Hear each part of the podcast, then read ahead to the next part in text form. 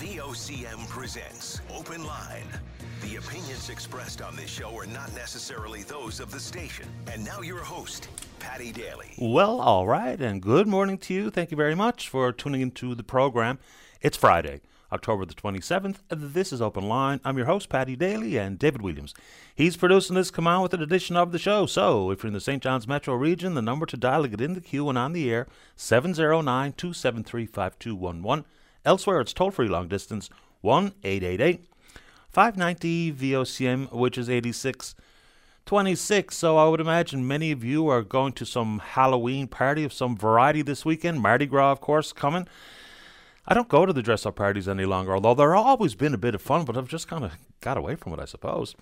Anyway, tough night for the Growlers last night. The visiting South Carolina Stingrays put up six on the board, beat the Growlers 6 2. The series continues over the weekend, hopefully for better. And the Growlers yesterday signed their former captain James Melindy for the remainder of the season. Good signing for the Growlers. He kind of keeps people in check out there. Melindy is a force, no doubt about it. And the World Series kicks off tonight. Arizona in Texas. Two wildcard teams, unpredicted by anybody, I would imagine, see those two teams in the World Series in the Fall Classic. Just a very quick note. So, this postseason has been really dominated by home runs. I mean, the long ball has been king. When you have a lot of home run hitters, you also have a lot of strikeouts. This is an amazing stat that Dave Williams sent me yesterday. The Philadelphia Phillies, who just lost in the championship series, they struck out 120 times in this postseason. Tony Gwynn, Hall of Famer, one of the legendary hitters of his generation, the great Tony Gwynn struck out 188 times in the 1990s for a decade, and the Phillies struck out 120 times in the postseason one year. Anyway, world the uh, Rugby World Cup. The final goes tomorrow New Zealand versus South Africa in a titanic matchup. For rugby fans who maybe want to join some other rugby minded fans alike and watch the final, you can do it at the Swilers Club on Crosby Road. The game is 4.30 tomorrow afternoon. And Team Gushue. Great picture sent out by the team there a couple of days ago. It's, of course, Brad Gushue and Mark Nichols. Picture of them today. They've been together for 8,295 days as a pair. So the pictures are from today versus the uh, Canadian juniors back in 2001. And Gushue and the boys are playing in the World Championship qualifier, for the lack of a better phrase. It's the second Pan Continental Championships being held in Kelowna, BC, starting on the 29th of this month. It's a qualifier because it will establish which, which countries outside of Europe get to play in the 2024 World Championships, which are scheduled for Switzerland March 30th to April the 7th. Rest easy. Gushue's pretty confident. He says if they play okay, they'll get in because there's five spots available. The way the headline is reading is that if Gushue doesn't win, they don't get to play in the Worlds. So it's a pretty genteel pool in Pool A. Australia, Chinese Taipei, Guyana, Japan, Korea, New Zealand, and the United States. Five teams will qualify. There's also a B pool team. The winner of the B pool gets to play in the A pool next year. So I just mentioned that in the A pool is Guyana. There's very few curlers or very few curling ice sheets in Guyana, Yet here they are in the Pan Continental Championships in the top pool. Gushue says he's never played against anybody from Guyana, but they were warming up at some rink, I think was Oakville, Ontario, and he noticed this guy who's really struggling with his slide. Goes down to give him a few tips, and lo and behold, it's one of the Guyanese curlers. So there you go. The boys at the Pan Canadians. Go get him. All right. You've heard me before, kind of dismayed and a little bit frustrated with the just bombardment of sports betting ads when you sit down to watch the game. They're all in on the sports betting, and I'm sure it's bringing a lot of revenue to the various sports professional uh, organizations. At the same time, yesterday we were told that unrestricted free agent uh, of the Ottawa Senator, Shane Pinto, has been given the NHL's first gambling suspension and the longest suspension in their history. So it's a bit of confusion, the details are scanty, but he's going to serve a 41 game suspension for some sports related gambling. There's reference to third parties, and I don't know what he was gambling on. They say it wasn't on hockey, but pretty strict rule in place. People are saying, well, he's not even playing. He's not even signed. How can anyone suspend him? Well, he is the property, quote unquote, of the Ottawa Senators, and the rules are clear about gambling. The integrity of the game, the integrity of pro sports, because it's not that long ago, the underarching or overarching sentiment was so many games were fixed. Not necessarily hockey games, because there's a lot to do with trying to fix a hockey game.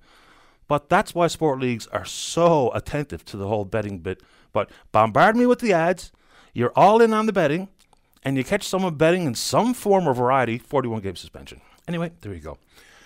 All right, yesterday we had a pretty comprehensive conversation with the province's Auditor General, Denise Hanrahan, regarding her most recent report, which I refer to as scathing, at the operations, oversight, compensation, gifts, and all the rest at Memorial University. Okay. It The audit period ended last year. So, in a reaction from the uh, university itself, Dr. Neil Bose, the president, is coming on the program at 9.30. They sent me a link yesterday to some of the policies that have changed since the end of the audit period, some of the work yet to be done. So Memorial University will react this morning through their president, Dr. Bose, coming up at 9.30. Looking forward to that. If you want to pepper me with some questions that you'd like to see posed or hear posed to the president of MUN, we can do that for sure. Also yesterday, when speaking with Denise Hanrahan, you know, completing an audit at Oilco, be interesting to see what that entails. Crown Lands, which I think is going to be a really important document. But the question is rightfully posed by listeners and folks who are just you know political commentators. Where does accountability lie? You know, it's fine to get these reports, and I think the AG's office obviously does really critically important work for the people of the province. But when something comes out as so called scathing, and there are uh, fingers of blame or fingers of responsibility that are going to be pointed maybe just for one news cycle. And then sometimes, in some people's minds and arenas, it just goes away. So, yes, people are fair to say, okay, we got a report. Now what? So, the university says it's changed many policies, and we'll examine those with Dr. Bose this morning. But the whole concept of who was in charge, the who knew what when, and as a result of this work done by the AG, what next? It's not just about changing policies necessarily, it's about changing leadership sometimes. Because the folks in the know that allow the entitlements to continue the way they have. And this is not just about MUN, this is across the gamut.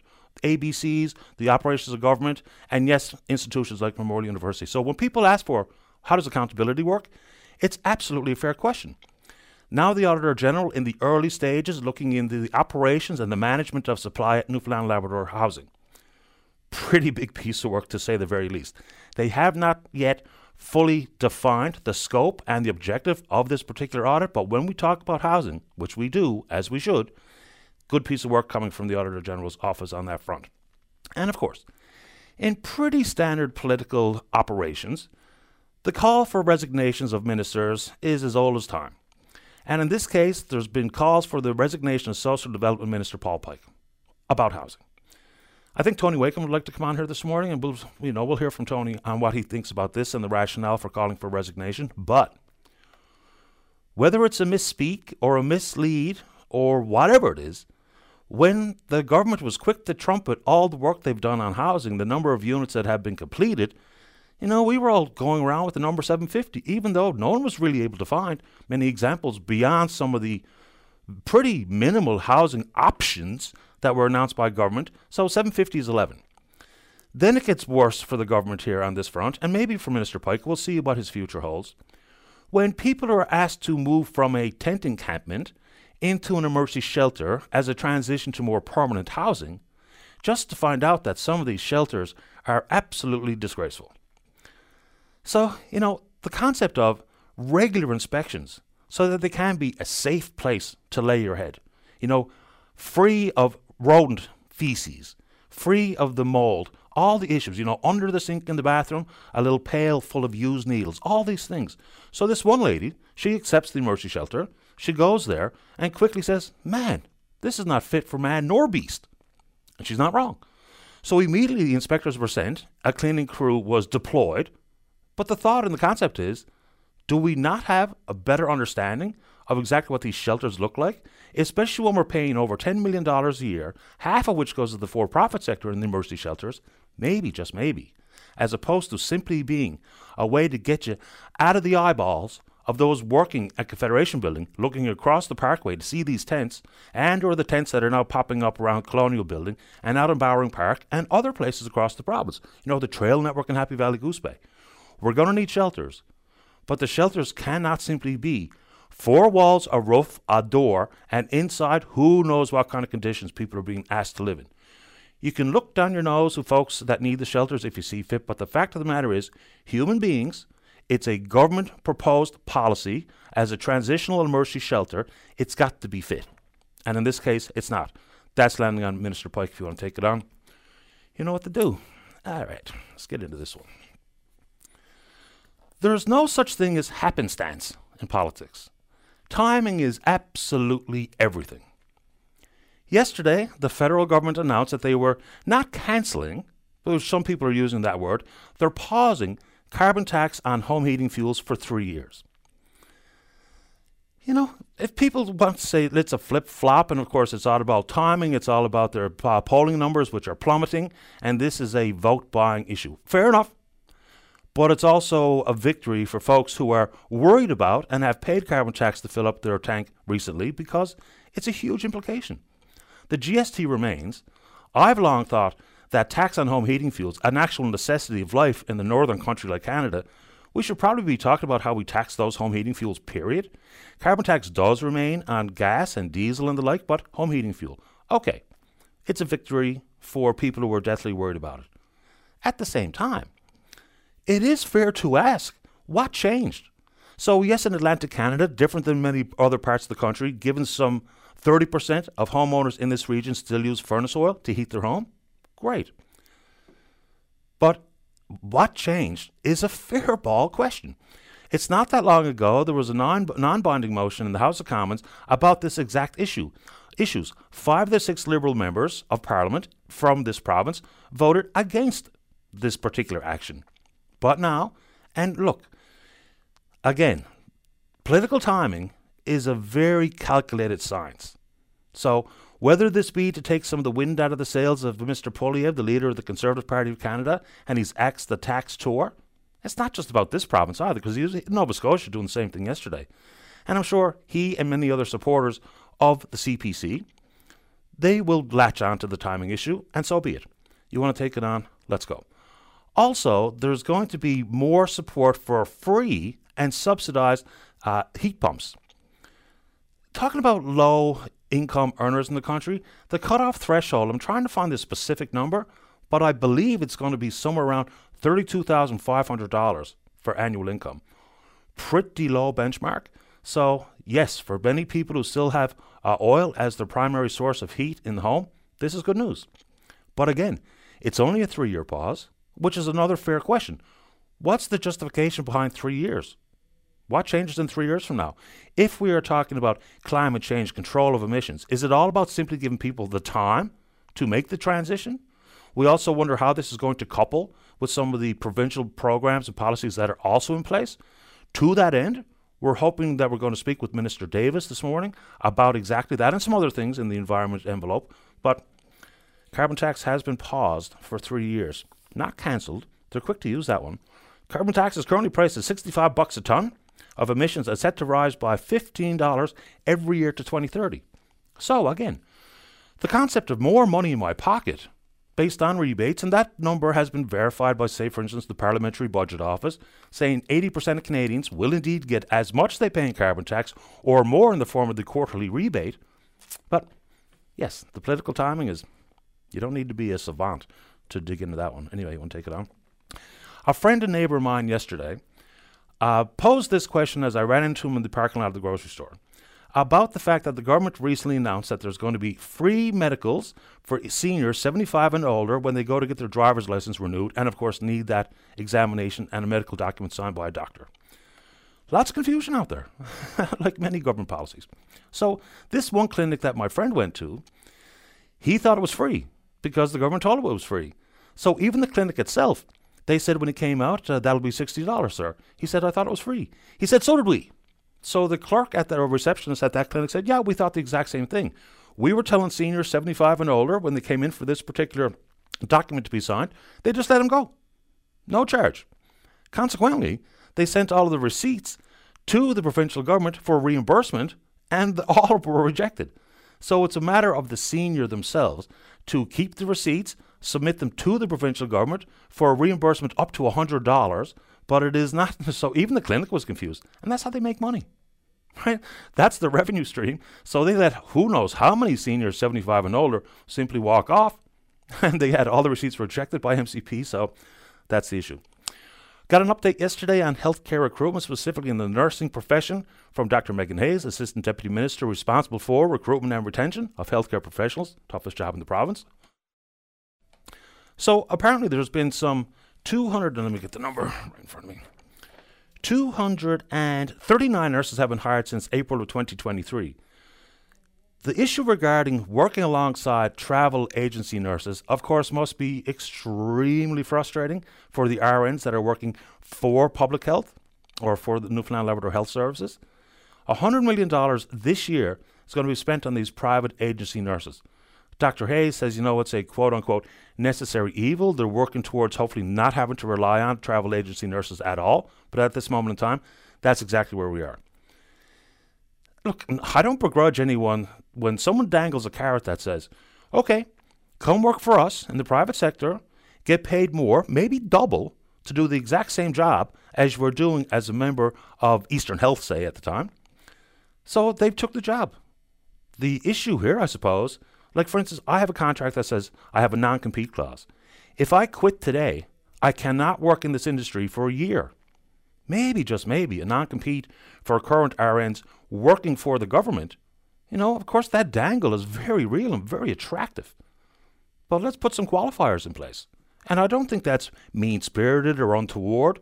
Non competes are pretty general stuff out there in the big scheme of things. So, you want to keep more nurses from leaving to take on that job? Maybe, just maybe, you can't do it for a year if you decide to leave. And I'll get some nurses mad at me, but c'est la vie. All right, a couple of quickies before we get to your calls. Are, are you an Air Canada disgruntled passenger, one of the 61,000 complaints in front of the Canadian Transportation Agency? Air Canada is offering a real cut rate. So, one specific example is a lady had about a $1,500 complaint lodged at the CTA. Air Canada is offering her 400 bucks in the form of a travel voucher.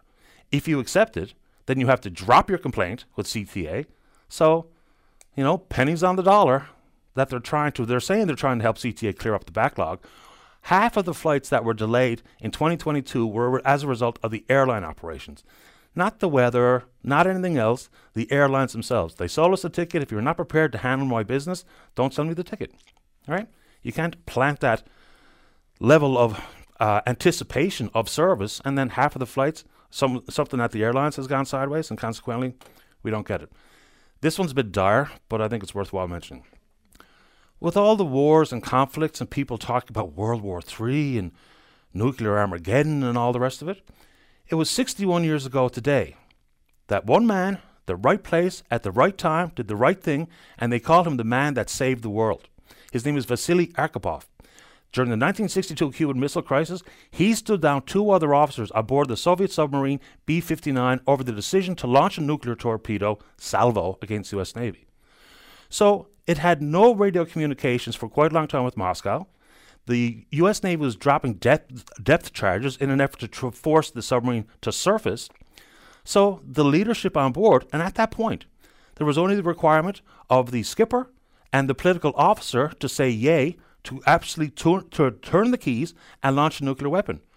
But uh, Mr. Arkhipov was also on at that point, and he was in charge of the fleet, which required three votes. He voted against it. They thought the war was probably ongoing, so when they say the man that saved the world, he probably did. Had the Soviets launched that missile during the Cuban Missile Crisis, of course the Americans would respond in kind. So on this date, October 27, 1962, the man who saved the world, Vasily Arkhipov that's a pretty cool story. Last one, much more pleasant. So we wanted to say, da, da, da, I had it here a second ago. Here it is. I want to say happy 70th birthday to Gail Clements. She was the lunch lady, and if you were a school age child that ate in the cafeteria, you knew the school lunch lady. She worked at Holy Trinity and Juniper Ridge for a long time. Goes on to say in the email, she's fed lunch to children more often than their parents for the last 20 years or more. She retired this year and she's celebrating her birthday today. So happy birthday to you, Gail.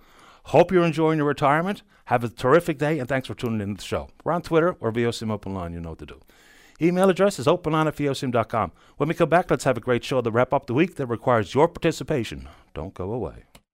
Welcome back to the show. Let's begin this morning on line number three. Good morning, Dennis O'Keefe. You're on the air. Good morning, Doc. Hi, Paddy. Good morning to you. How are you? Not bad, I suppose. How about you? Oh, yeah. I'm good, boy. You're getting over a cold, huh? I am. It's hanging on, though. Won't uh, go away. Yeah. They tend to, by The older you get, the longer they hang on. Paddy. True. Uh, yeah. Uh, Teddy, as you know, I'm sure, uh, 10 or 12 years ago, I had a, a really serious heart issue, and uh, since that time, I've had an abiding interest in the Heart and Stroke Foundation and in heart research and stroke research and rehab being done here in Newfoundland Labrador. So I, I just wanted to uh, bring out this morning the fact that I, I'm now part of a group, and this group are pretty well people who experience heart issues and stroke issues, and they're interested now in establishing a new Heart and Stroke Association in Newfoundland Labrador, and uh, basically it will replace uh, the current body that we had, the Heart and Stroke Foundation itself.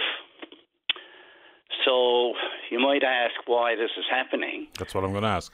Yeah, I kind of figured that. And uh, what's been happening in the past year is uh, financial disagreements along with a policy change which would see the Heart and Stroke Foundation of Newfoundland Labrador, Heart and Stroke Foundation of Nova Scotia, and the Heart and Stroke Foundation of PEI. New Brunswick is independent and doesn't operate as part of the national body. So these three foundations in Atlantic Canada would be melded into and become part of the Quebec body. And as a result of the financial disagreement and this new policy direction, the executive director of the Heart and Stroke Foundation of Newfoundland Labrador was declared redundant. And as a result of what was perceived by the board and legitimately so by the board of Heart and Stroke Newfoundland Labrador, uh, seeing that these two issues were unacceptable, in particular, the way the executive director of the Heart and Stroke Foundation of Newfoundland Labrador was treated.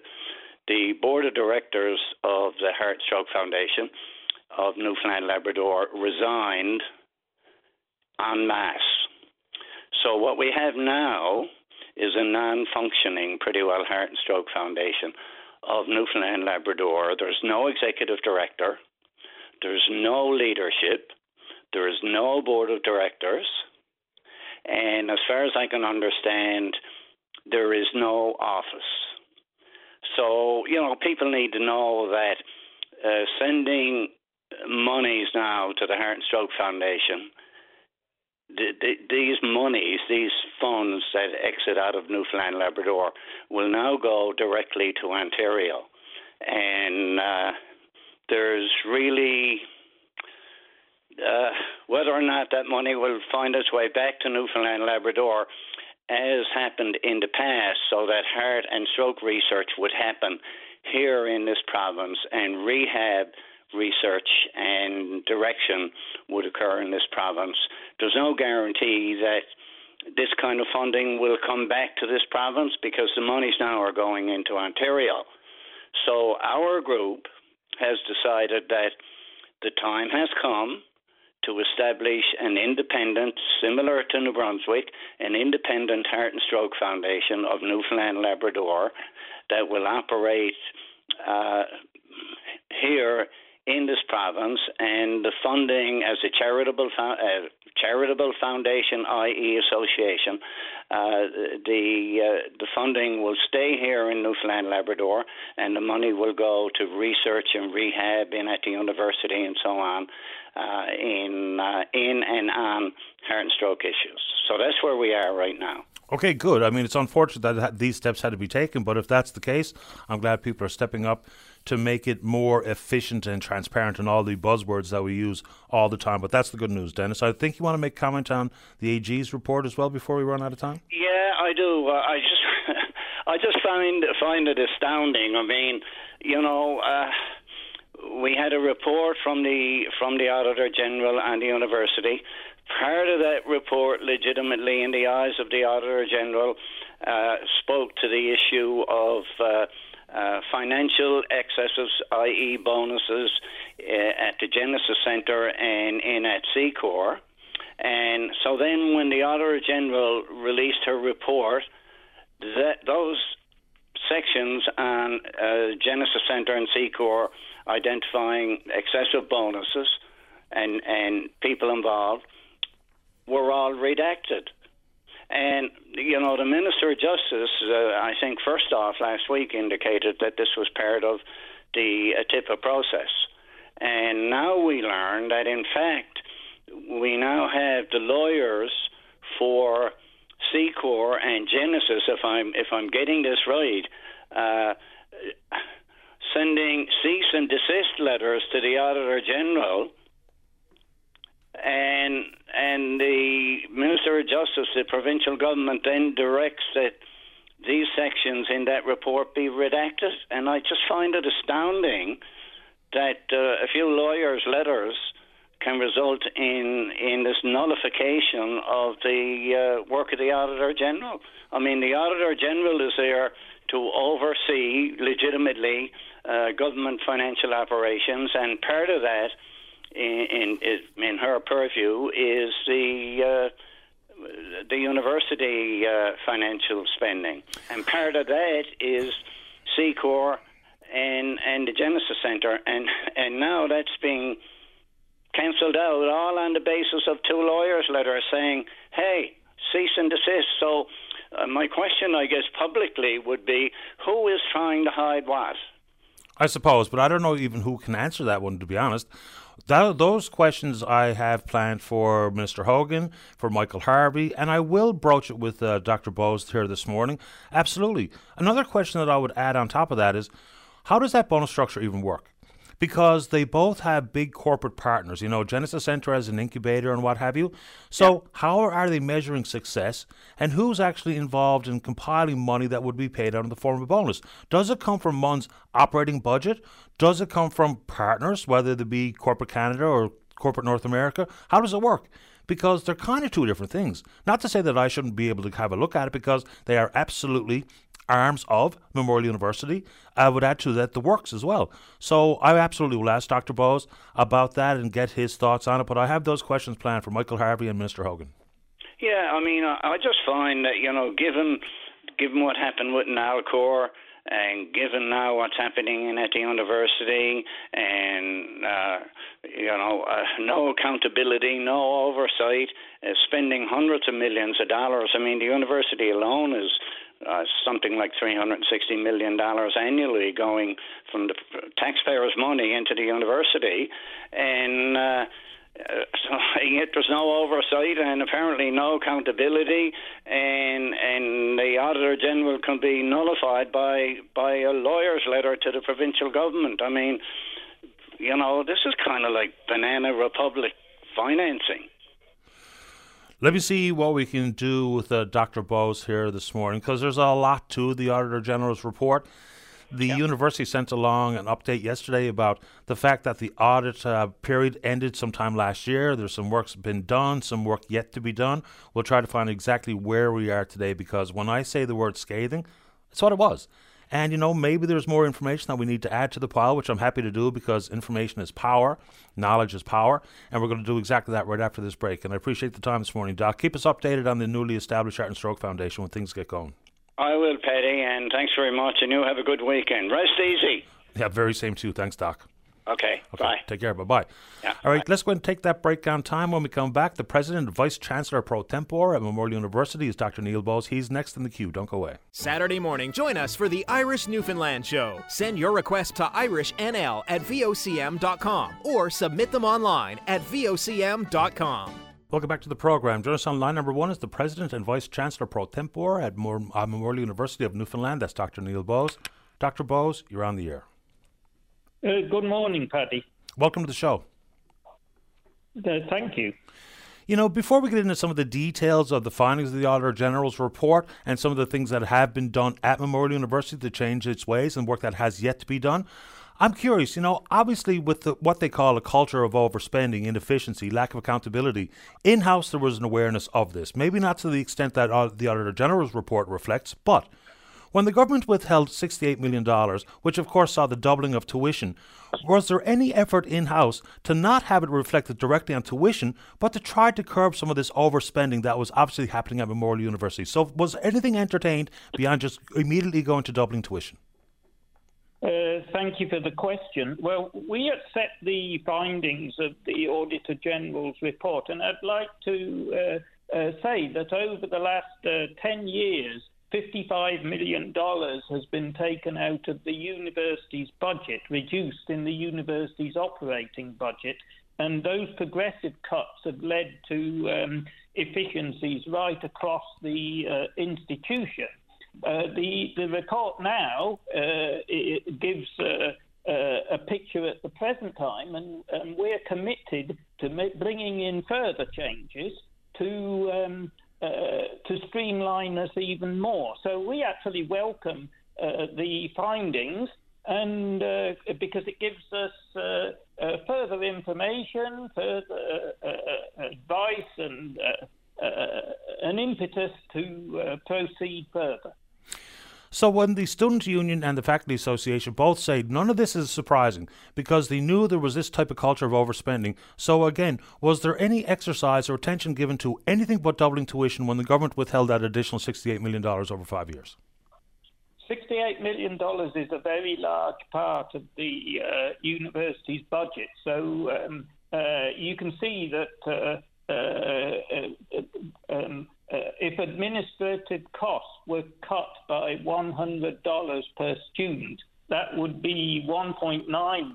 So you see, you can see that there's an enormous amount uh, uh, in that 68 million dollars. It's not possible to um, just trim uh, a, certain amount off the administration costs and uh, then not uh, uh, address the issue of the 68 million dollars tuition offset grant uh, cut.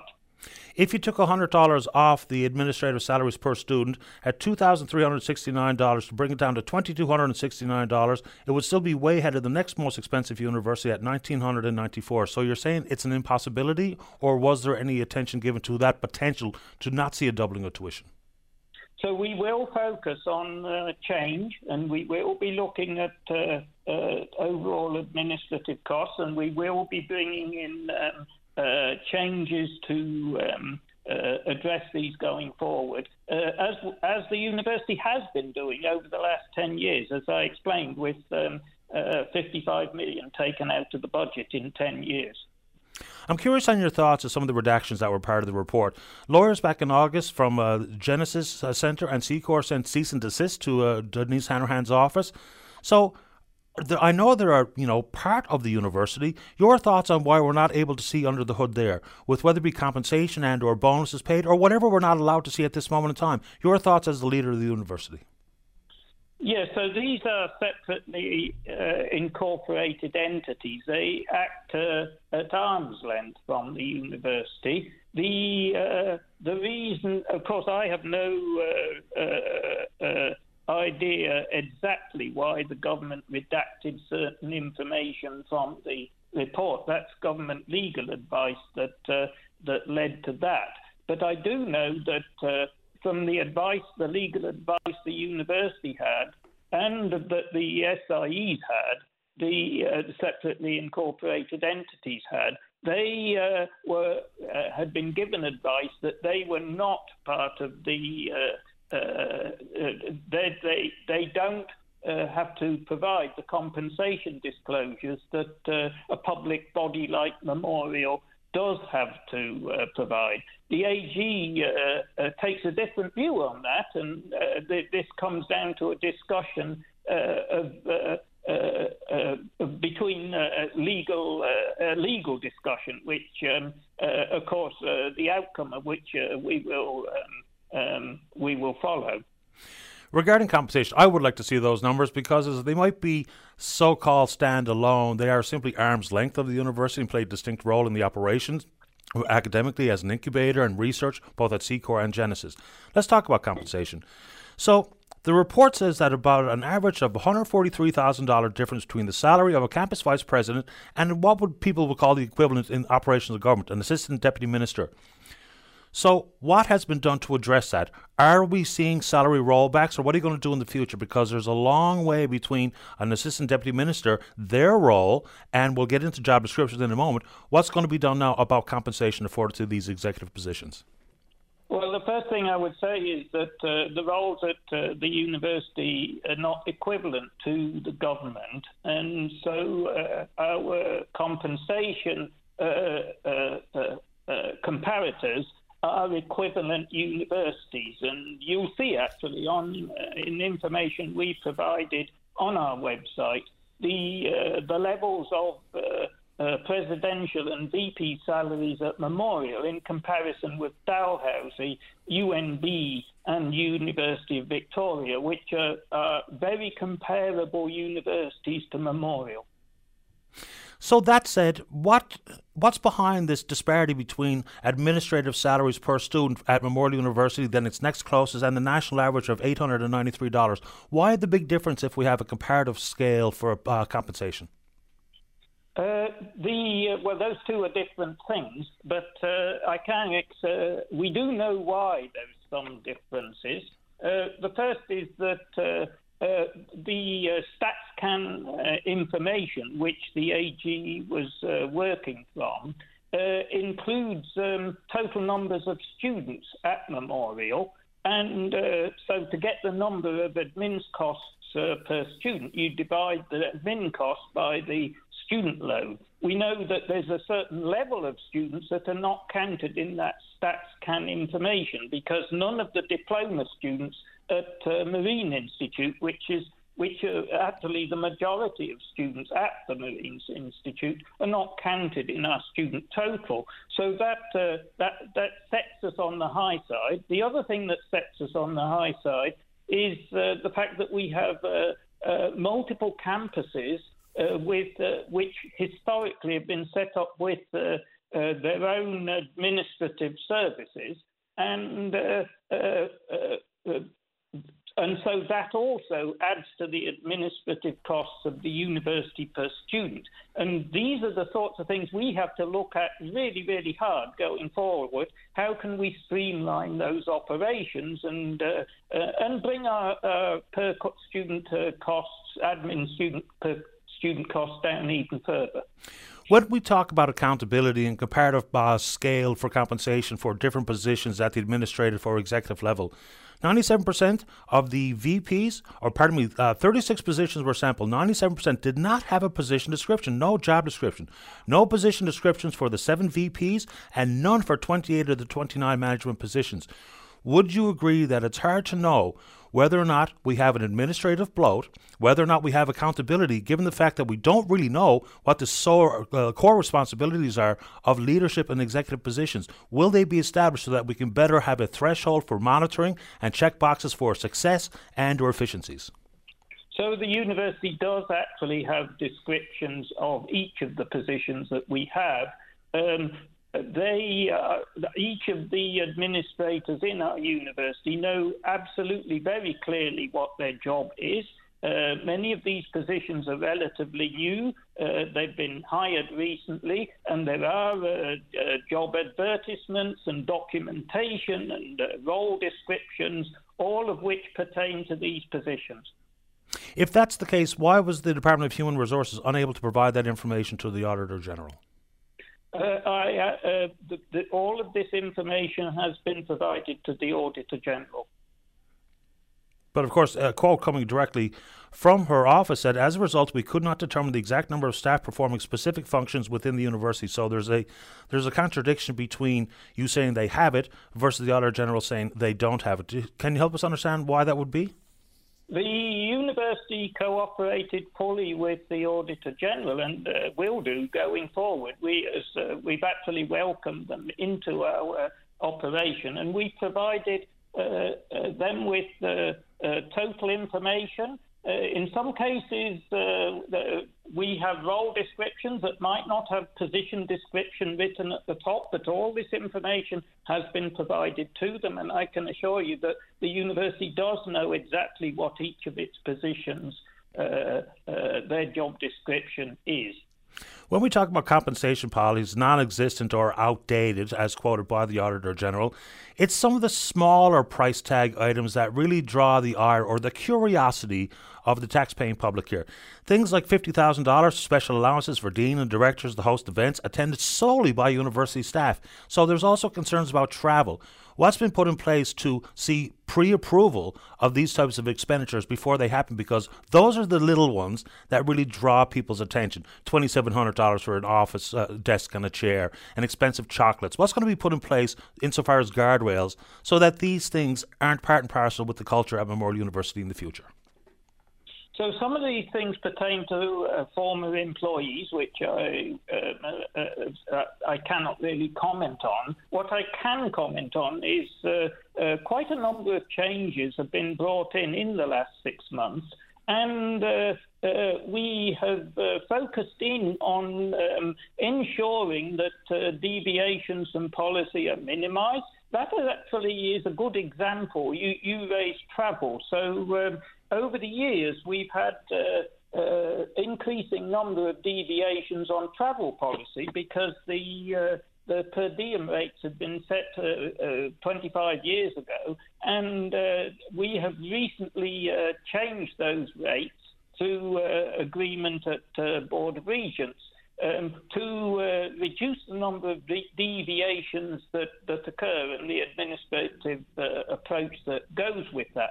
We've also um, uh, changed the approach to uh, travel requests, which you also raised, uh, of the uh, senior executive. All employees actually have to fill in a travel request sign off system form to travel before they travel. And the, in this case, at the senior exec level, we have uh, uh, tightened up how that uh, is agreed to, and this is a change that's been brought in over the last six months. So, so now the VP, I sign off on travel requests for the VPs, and the board uh, chair signs off travel for, for, for me as president.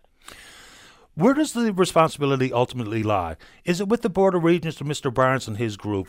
Is it with the Senate? Is it in your office? Because when we are going to be looking for a further examination of policies being currently implemented and work yet to be done, just to get a measure of where we are, where does the responsibility lie? Who should I have on next, say this time next year, to see where we are? Yourself, Mr. Barnes, someone from the Senate? Where should we go? Uh, well, it, actually depends on which part of the university, what part uh, uh, is uh, is your area of focus. If you're talking about the uh, operations like today, mm-hmm. it would be the president. Uh, and it, uh, the, the Board of Regents is overall uh, uh, has oversight of the university in a governance sense. The operational sense, of course, it's the executive, executive and hence the president is responsible for the operational aspects. If it's the academic part of the university, then uh, uh, that's where all the uh, programming is decided at Senate. And in, again, actually, the president chairs Senate. But there are a lot of academic voices that it's often useful to engage as well.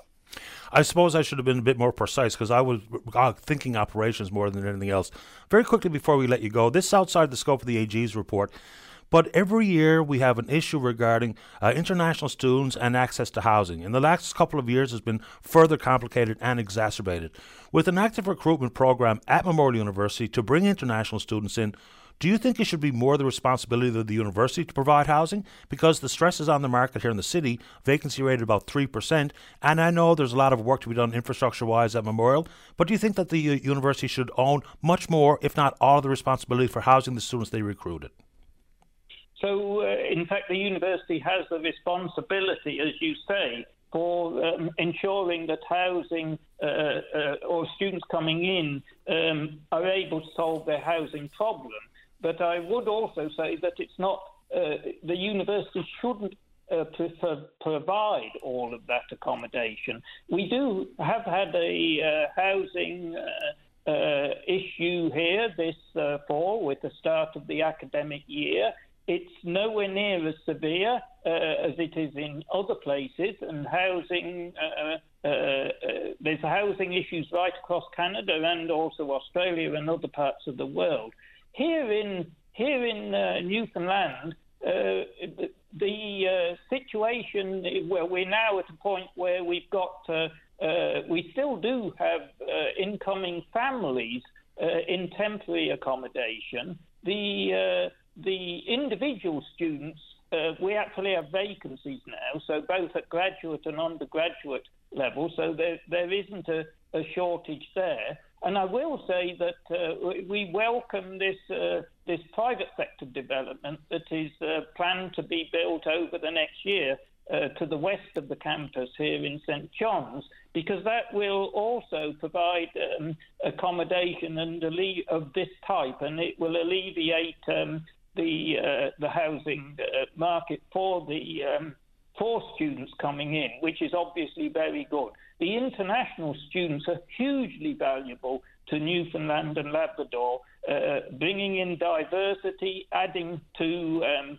uh, startup companies, and so on. More than half now of the um, incubated companies at the uh, the uh, Genesis uh, which is one of our separately incorporated entities. More than half of those startups are actually international uh, entrepreneurs. Uh, very last one, and far be it for me to put this policy forward, but you know, when the premiers commented on this report, would you accept, as the president of the university, some caveats associated with government transfer dollars to make sure that some of these pledges to do better, to tighten up for better oversight and monitoring of all the issues we broached this morning? You know, for a checklist, have you met this pledge? Have you implemented this policy? Would you accept if the government said, unless you do it, it'll be further jeopardy to government transfer of money? We've uh, we work closely with government uh, on this and uh, have met uh, several times this week uh, uh, and regularly meet with them. So we are constantly talking with them and are accountable to government. We take that accountability extremely seriously, and because of the the public funds that are entrusted in the university. I appreciate your time this morning, Dr. Bose. We'll reach out again in the near future to see where we are at Mon. Thank you very much. Appreciate your time. Thank you, sir. Bye bye. That's Dr. Neil Bose, the President and Vice Chancellor pro tempore at Memorial University. Time for a break. When we come back, Brad's in the queue to talk about a VOWR annual fundraiser. I think this is their 100th anniversary. Don't go away. Welcome back to the show. Let's go to line number two. Good morning, Brad Strange. You're on the air. Good morning, Paddy. How are you? Not too bad, thanks. How you doing? Not too bad. Good morning, Paddy. We just wanted to give you a call this morning. I'm uh, one of the many volunteers at VOWR Radio, and we are wanting to highlight our uh, annual radiothon, which is happening tomorrow. Sounds good. Tell us about it, what the listeners are going to hear, what you're trying to raise, and what is it earmarked for, that kind of stuff. So every, of course, as you know, and many of your listeners know, we're an all-volunteer station, and mm-hmm. we've been broadcasting now that we're in our hundredth year. We started out in uh, July 1924. It was a kind of a pipe dream of the minister at Wesley Methodist Church at the time and we started our broadcast actually over the telephone lines. So we've come leaps and bounds certainly since then. But as as many people know, it, it costs to uh, run a station, even though we're all volunteer and, and a nonprofit. So we are looking to raise a few uh, few dollars tomorrow. Um, October is our fundraising month every year, and it, normally we do have a, a radiothon. So I'd like to tell your listeners how they can help us out tomorrow, if I could. Let's do it. Sure. So you can give us a call at uh, 709 579 9233. Uh, if you can't get through, please try again. We're going to have as many volunteers down to this tomorrow morning as we can to to get your pledges and your donations. Um, they can also send them in through manager at vowr.org. Uh, you can donate securely at vowr.org, and you can also drop the uh, donation off at our studio down at 101 Patrick Street. There's a secure drop-off box. And tomorrow, of course, for the radiothon, uh, if you want to come down and have a, a tour of the station, there is an open house between 2 and 4 p.m. Terrific. I have friends that actually volunteer with you guys. And of course, we have a relationship uh, with VOWR with some engineering and that kind of stuff. When you had problems with some infrastructure, we try to be there because it's a proud history that everyone should be celebrating. And hopefully, uh, if they have the resources and the wherewithal to contribute to see it open and operating for another 100 years, what kind of operating costs need to be covered, Brad? Because the volunteer effort is very obvious at VOWR. What does it cost run the station, if you don't mind sharing that number? And feel free not to if it's something private.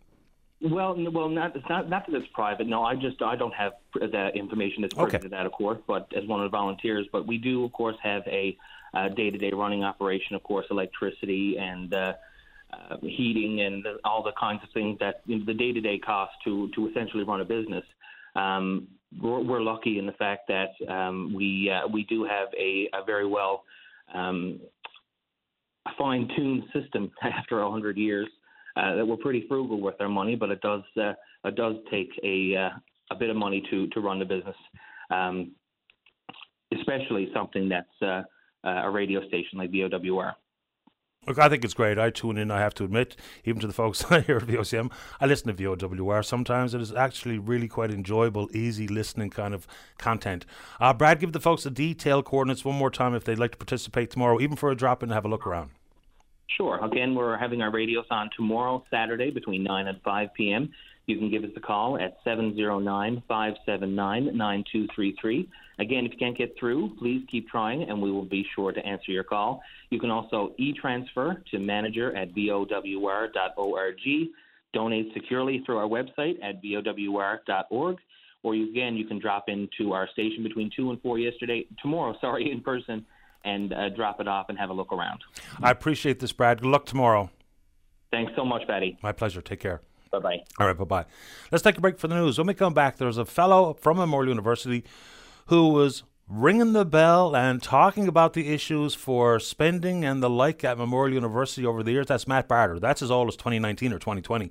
He's in the queue. Keith Fitzpatrick, our buddy from Lab West, we're going to talk about the yet to be opened six bed unit for mental health treatment in his area. And then we're going to talk to you about whatever's on your mind. Don't go away. Every Saturday is perfect for a night at the cabin. The Cabin Party with Brian O'Connell. Saturday night starting at 7 p.m. on VOCM. Welcome back to the programme. Let's go to line number 10. Say good morning to the Liberal Member of Parliament, elected in and serving the folks of the Long Range Mountains. She's the Minister responsible for ACOA and Rural Economic Development. That's Gudie Hutchings. Good morning, Minister Hutchings. You're on the air. Good morning, Paddy. Good morning to your radio audience this morning. It's a beautiful day. I'm here in St. John's this morning. Terrific. So I assume we're going to talk about the pause of three years on carbon tax associated with home heating fuels. You and four of your colleagues, other than Ken McDonald, uh, voted against exactly this not that long ago. So what's changed? Look, Paddy, we listen to our constituents, and we know that affordability is an issue all across the country and here in Atlantic Canada. We know that in Atlantic Canada, as a percentage of the population, more people use oil to heat their homes. And that's exactly what we did. We had a program out there to uh, the oil to heat pump program, and we've tweaked that now. So we're doubling the rural top up of the climate action incentive. We're suspending the fuel charge on home heating oil for three years, and in that three years, we're enhancing the heat pump program so folks can avail up to $15,000 from the federal government, and then when you add what the province uh, in their Take Charge Newfoundland program. So that'll be up to $22,000 for folks to be able to put a heat pump in. And there's also a $260 sign up bonus to get people to sign up for this program. Paddy, what? look, we all know that heat pumps are cheaper, it's cleaner than electric heat. So more folks on heat pumps is more folks off oil and more money in people's pockets, and it's better for the environment. What's the income threshold to qualify for the program?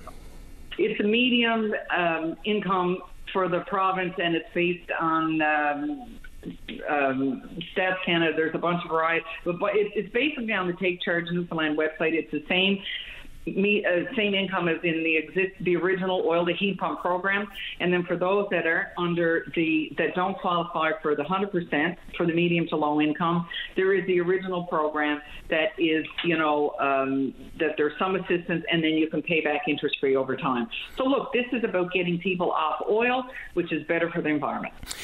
It certainly would be some aspect of people moving off from home heating fuels, but the immediate reaction in some corners is that this is strictly politically motivated. The Liberals are suffering in the polls. You know, that Axe the Tax national campaign has got some traction in some people's minds. So just speak to the fact that people think this is strictly politically motivated. Whether or not it's going to see more people move off of home heating fuels remains to be seen. So, Paddy, look, uh, opposition, Pierre Poilievre has a slogan, but we've come up with solutions.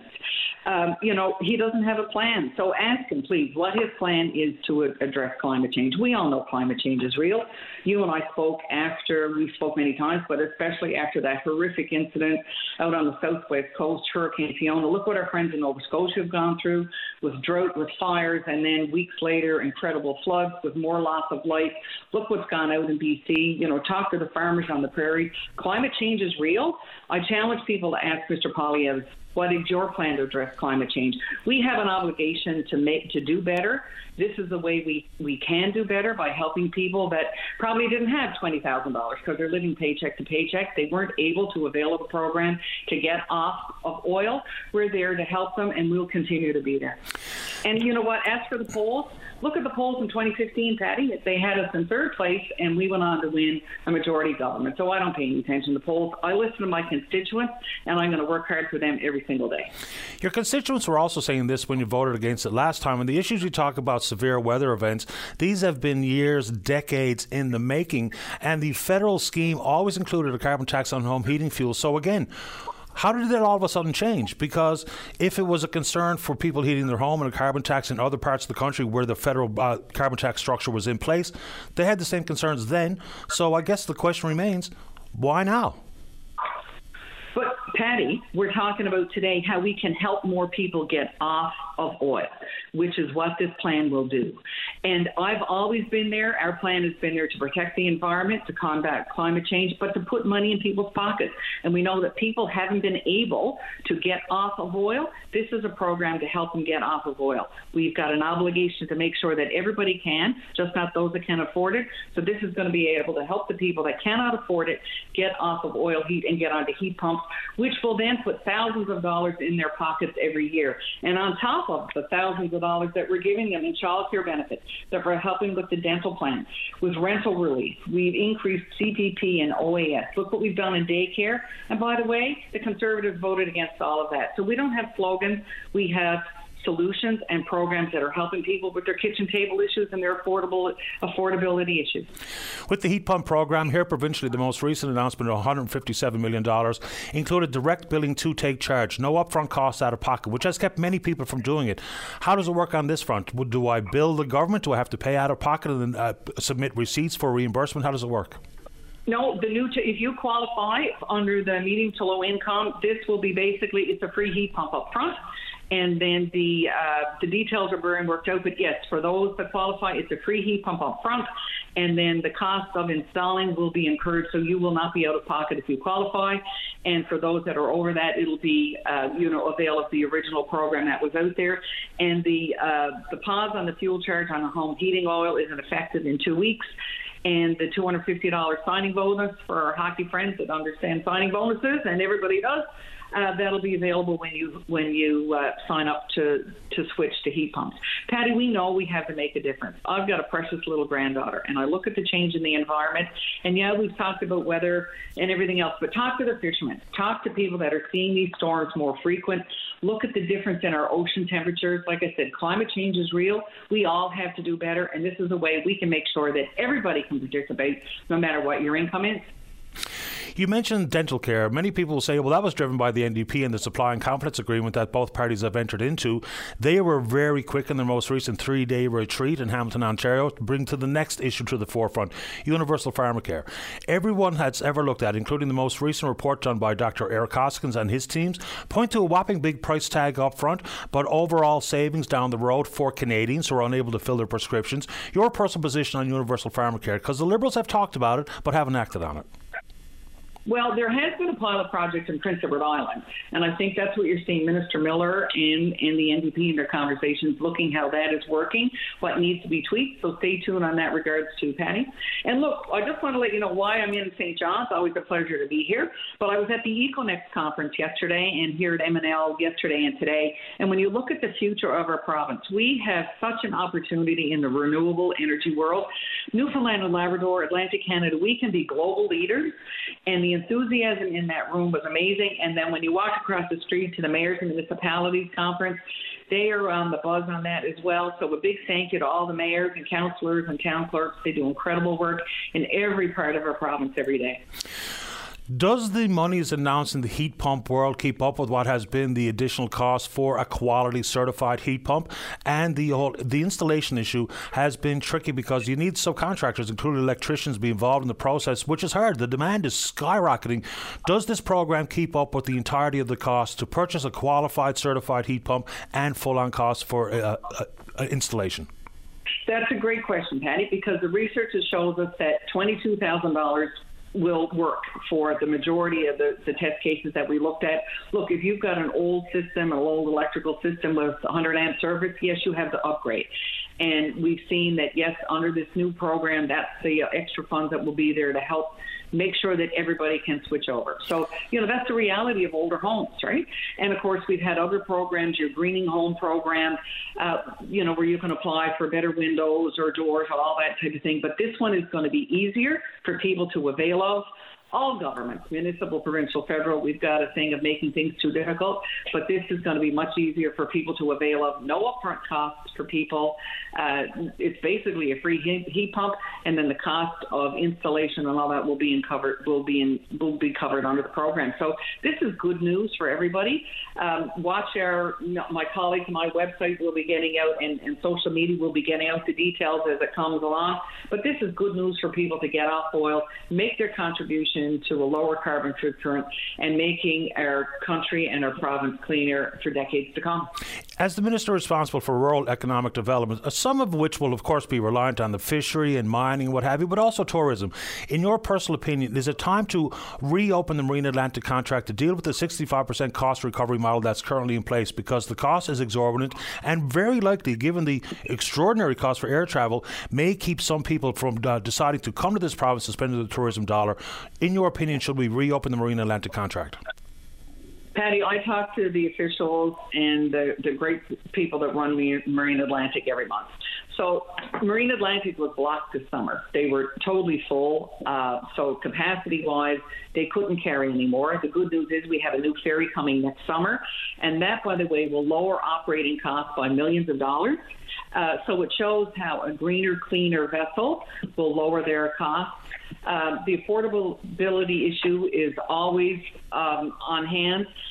Uh, it is an issue, and I'm matter of fact, I'm meeting with the new minister, of Transport Minister Rodriguez, and I can tell you that the board, you know, Murray Hupman and chair of the board, um, they're working diligently of how they can lower costs for people coming back for the price of goods and services and people traveling back and forth. When you say new ferry cleaner or greener, should that also mean that the clean fuel regulations that are coming to pass and the associated uh, additional costs with 33 million litres of diesel being burnt by Marine Atlantic uh, annually, with their move towards cleaner and greener, should they be exempt from the clean fuel regulations? Well, look, we're seeing that in the new in the new vessel. It's you know basically the clean fuel standards is driving you from unleaded to leaded.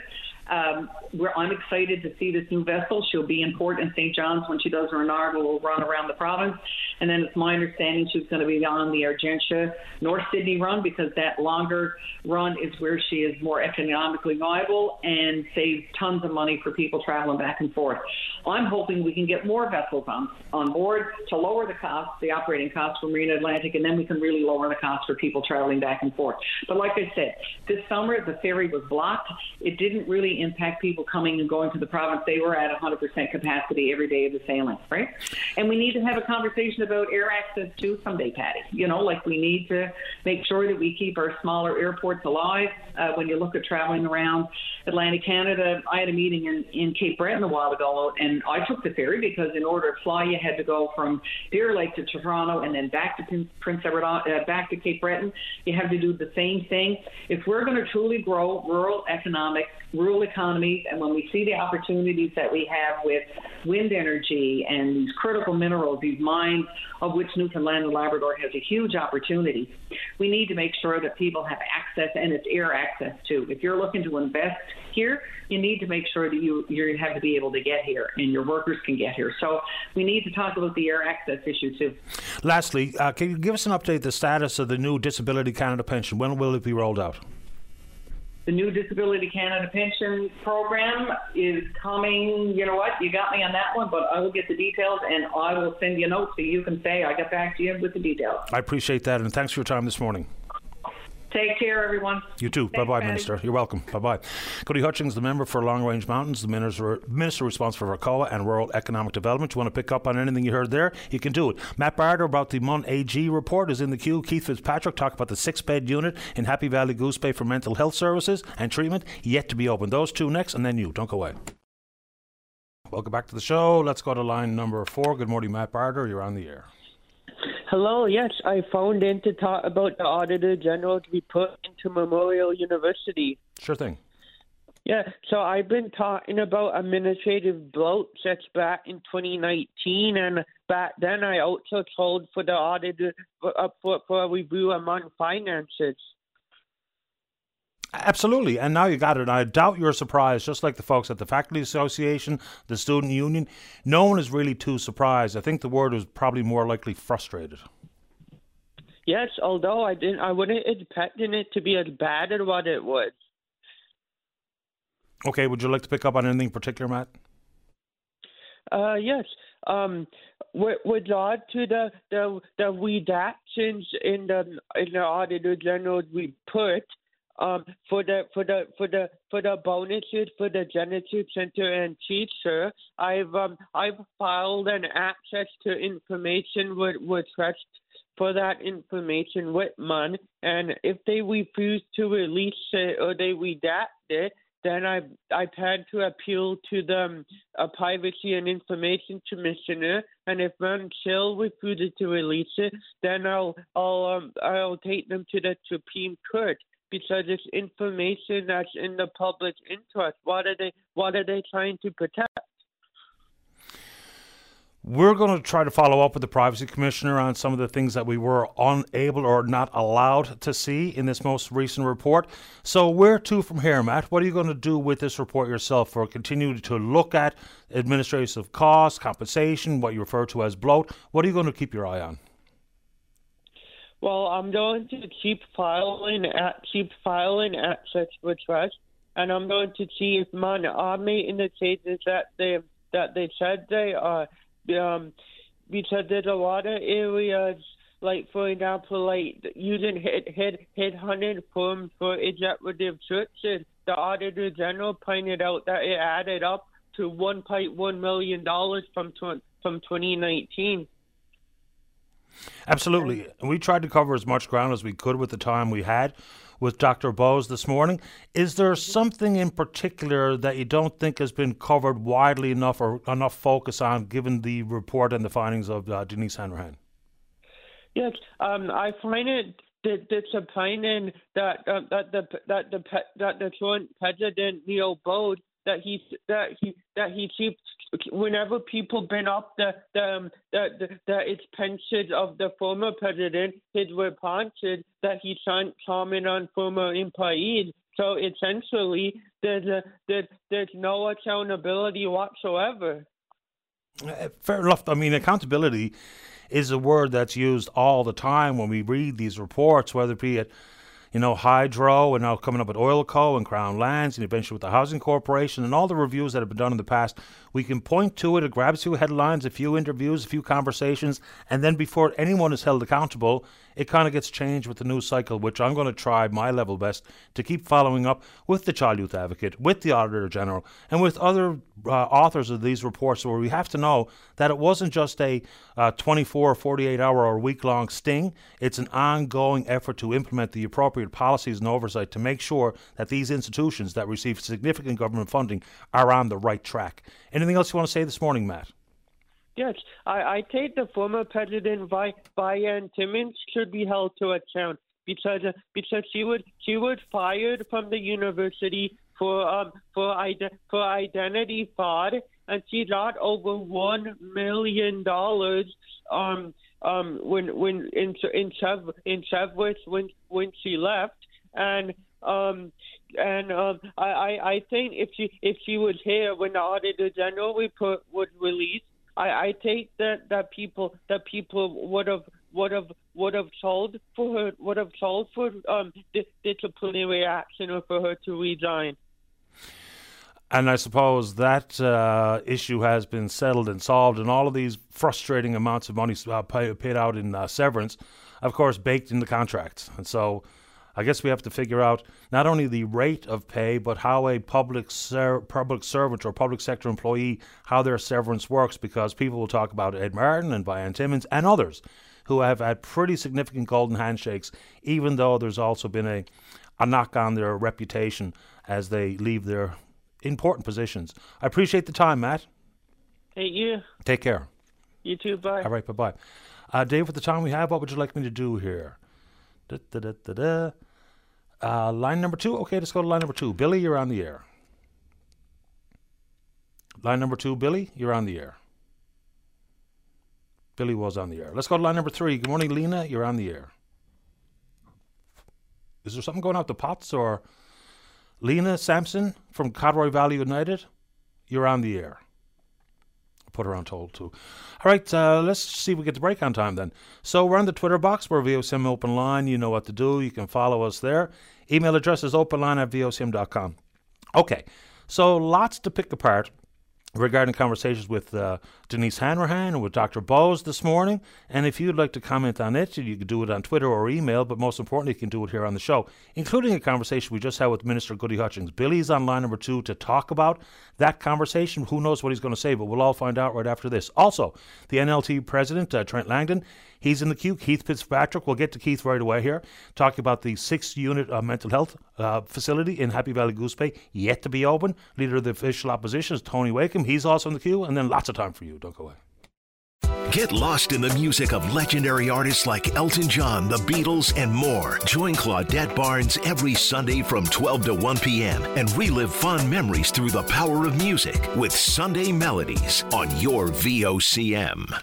Welcome back to the show. Let's try this again. Let's go to line number three. Lena Sampson, you're on the air. Good day, Paddy. Good How day. are you? Oh, doing okay. How about you? Oh, excellent, excellent. Um, Paddy, I just wanted to come on today and let you know that I, I know you were speaking with Marilyn yesterday with regards to the peaceful rally that's going to be happening at the Confederation Building at 11 a.m. this morning. Um, I'm with Codroy Valley United, uh, representing the group that we formed out in the Codroy Valley, and um, we're going to be there with our allies, the Environmental Transparency Committee, the FFAW, um, social justice. There's going to be a lot of representatives there expressing concerns, but showing information as well, um, truthful information about the impacts that this project is going to be having on the southwest coast of Newfoundland. And I know throughout this whole process, um, we, as Codroy Valley, have not been uh, represented very well um, in this in, in the whole process, and it's concerning. So um, I traveled down here myself to help uh, support the cause. At this moment in time, I'll call it the 11th hour because we're anticipating some further decisions and green lights to be offered by the end of this month, which is next Tuesday. So, what exactly are you hoping to achieve? Because we really are up against the next set of decision making gates. Yeah, and I understand that too. Um, we are just trying to, I guess, push for for more awareness because there's still a lot of people that don't know the the extent and the severity of the impacts that are going to happen with this project. Um, calling a public review for public inquiry is is essential at this point. Um, the people, the constituents of the Southwest Coast aren't being listened to. Um, I personally reached out to governmental officials myself and have gotten zero to no response. And that's concerning because, you know, I, I had the opportunity of listening to Gudie Hutchings there today, um, speaking on behalf of some stuff um, that I find concerning as well. And they are only seeing one side of it and pushing one side of it. Um, but they're so disconnected from the people. They're they're not listening to the concerns. They're not listening to how it's going to have a detrimental impact on their lifestyles and yeah, so a public a public review is essential at this point. Yeah, and what does public review mean? Because that's, I think, another issue where people might not know exactly what we're talking about. Like prior to Muskrat Falls, we had that joint panel committee, which was that type of intervener and investment status that was granted to so many folks. So I assume that's what you're talking about. I wonder what you make of the fact that that particular panel came up with a lot of areas of concern, and it didn't matter a row beans at the end of the day because the project eventually got sanctioned. So, what do you think would be accomplished with the Impact Assessment Agency, intervener status, and investment in, in experts? It'll put a pause on the project. It'll give it'll give everybody a time to to gather the appropriate information and to you know put, put into perspective like what what needs to be done. It, you know we're not against green energy. We're not against you know bolstering the economy here in Newfoundland.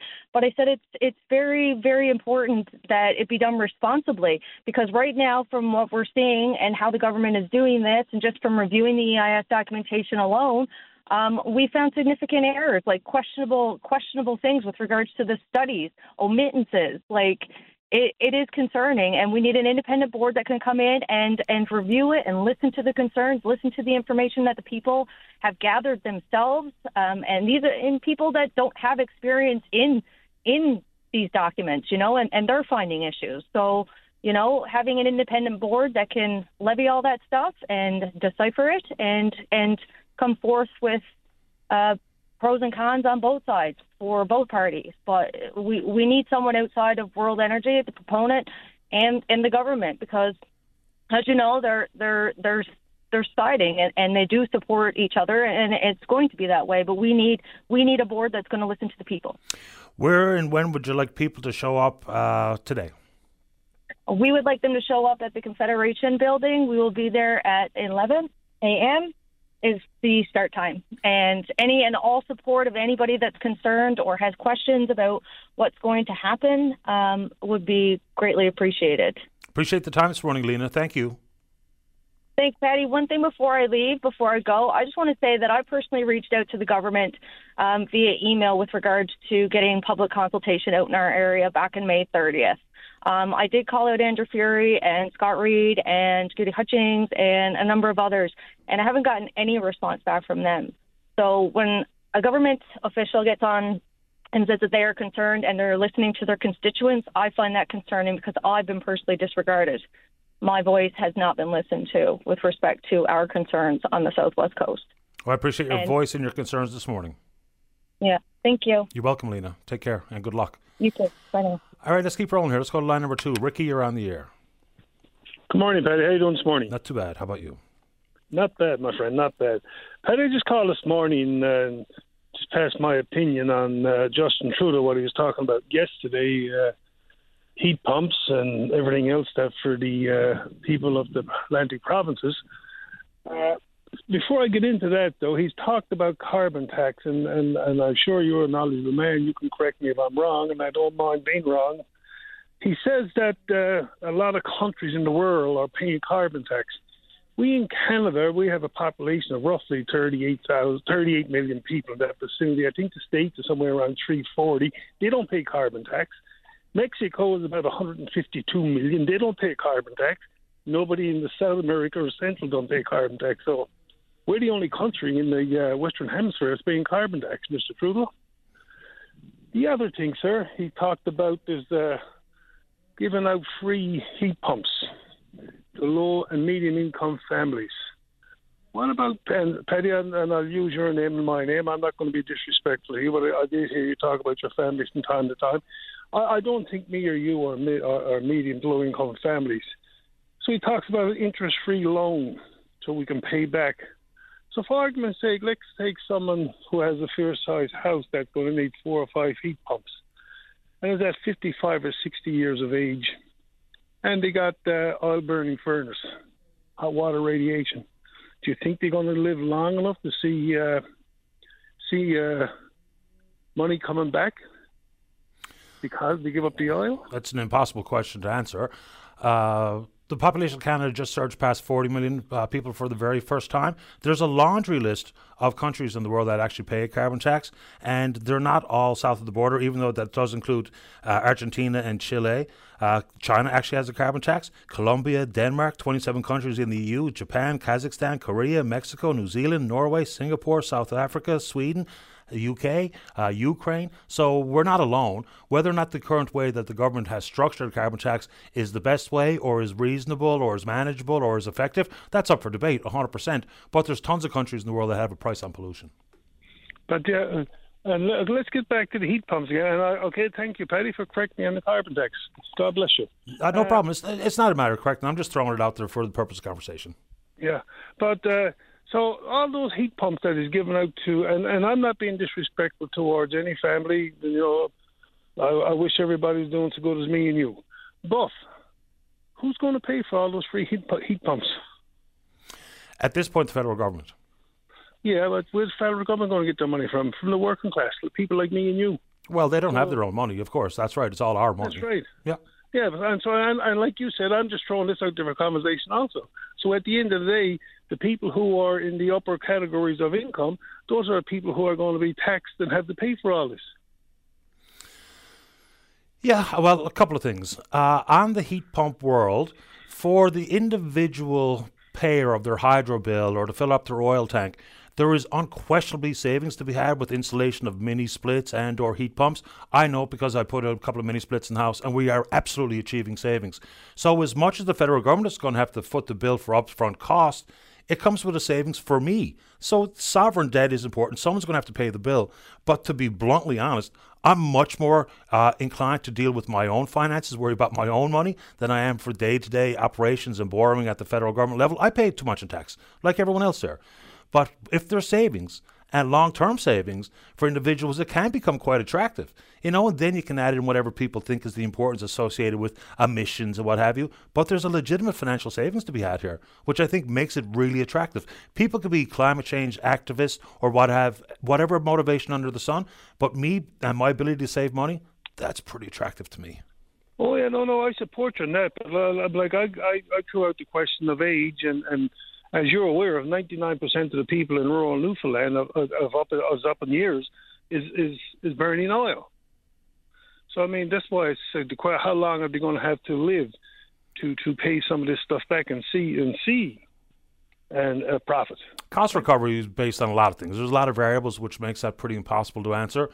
Age of the home, the type of windows and insulation, and all the rest that goes into having your home nice and tight and warm and cozy. So I don't think I can answer that. Cost recovery on my mini split looks like around 35, 36 months for me personally. So that's a pretty attractive cost recovery for me. And this, I put it in before I even had any access to many of these big government programs, which would have had further savings. So cost recovery is a floating target. For me on the mini split, the purchase of and the installation of, it'll be three years or less for me to get all that money back based on savings from my heat bill uh, depending on how much it costs you put it in. But if, you, if it's going to cost somebody some, somewhere somewhere between seventeen and twenty thousand dollars, they're going to be a long time recovering that dollar, aren't they? Well, that money, for in large part, is covered by someone else, not them.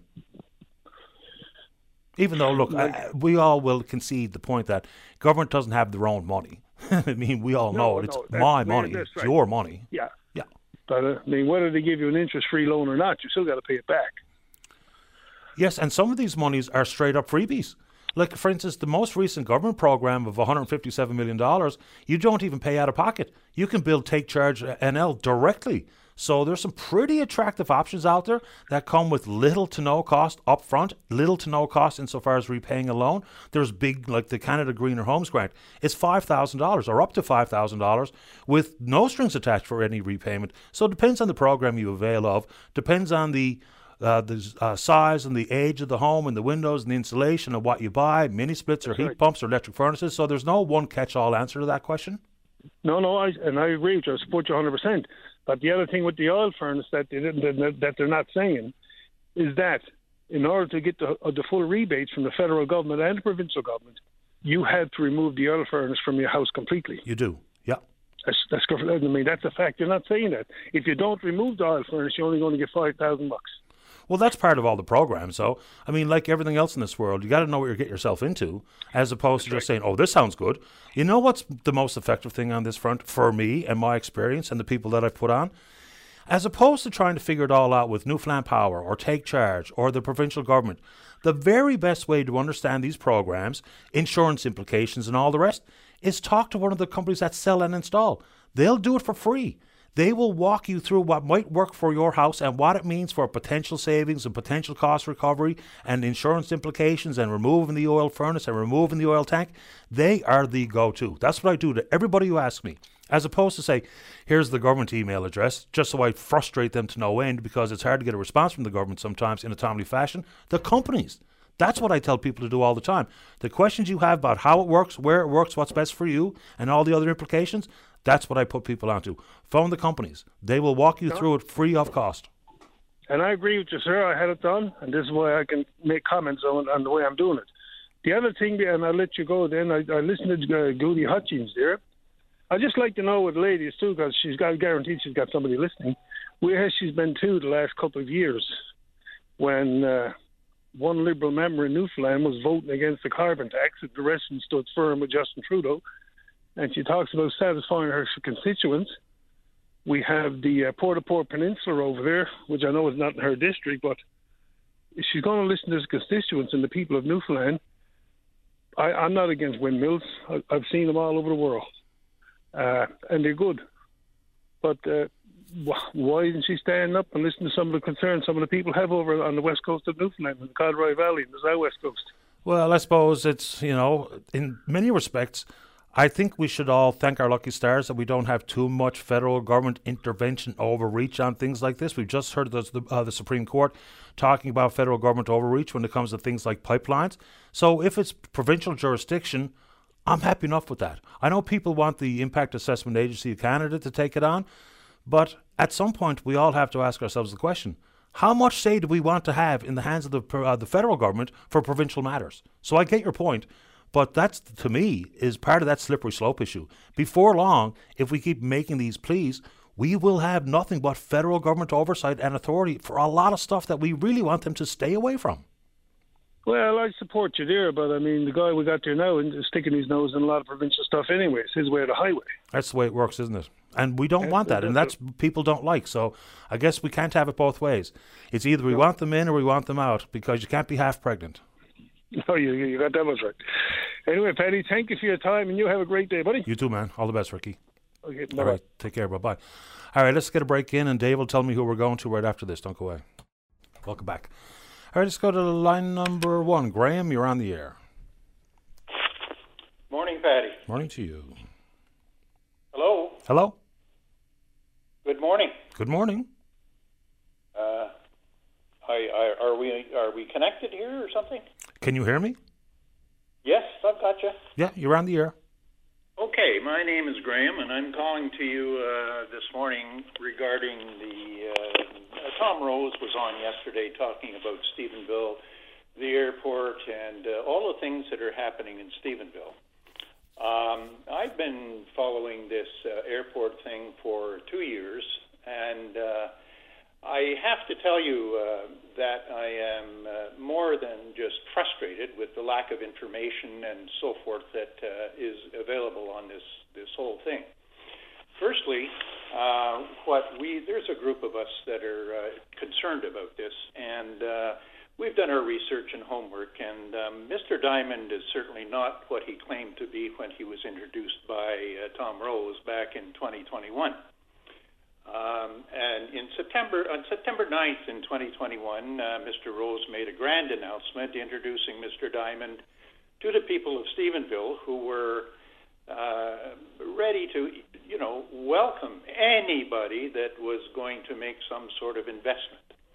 Uh, at the time, uh, Mr. Diamond claimed he was going to put in hundreds of millions of dollars and revitalize the airport, so forth and so on.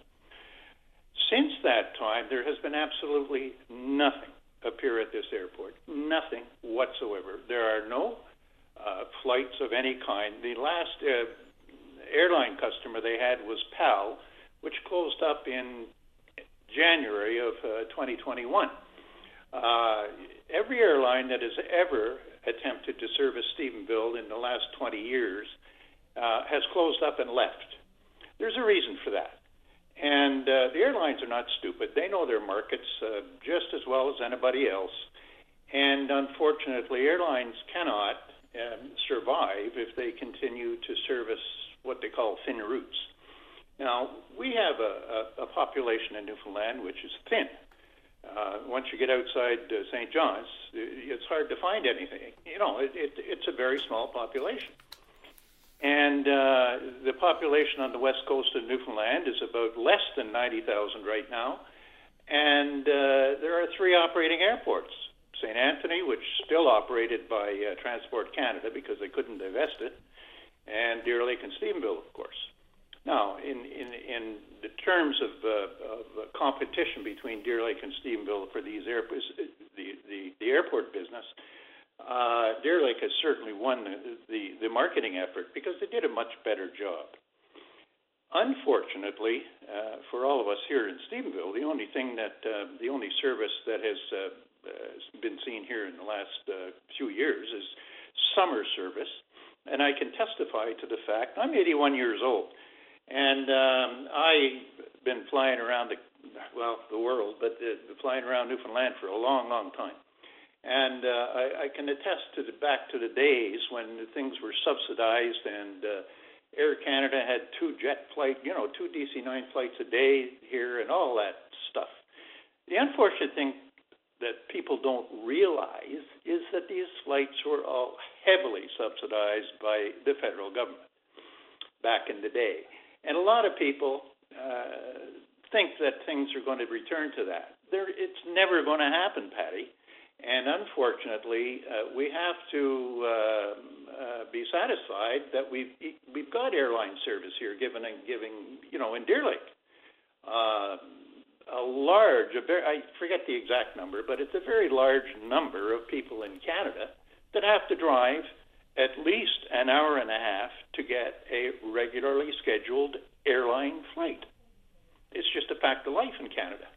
Okay. And but the expectations, uh, I think, have to change. People have to, you know, understand why this airport has failed. And and unfortunately, it, it really is a matter of business. Yeah, it's economic activity, which I guess is the upside. You know, with the potential for a big salt mine in St. George's and the potential for wind to hydrogen in Port Port Peninsula and other places, with the potential for other economic growth opportunities on the West Coast, that's all that's ever going to drive commercial air traffic. That and nothing but.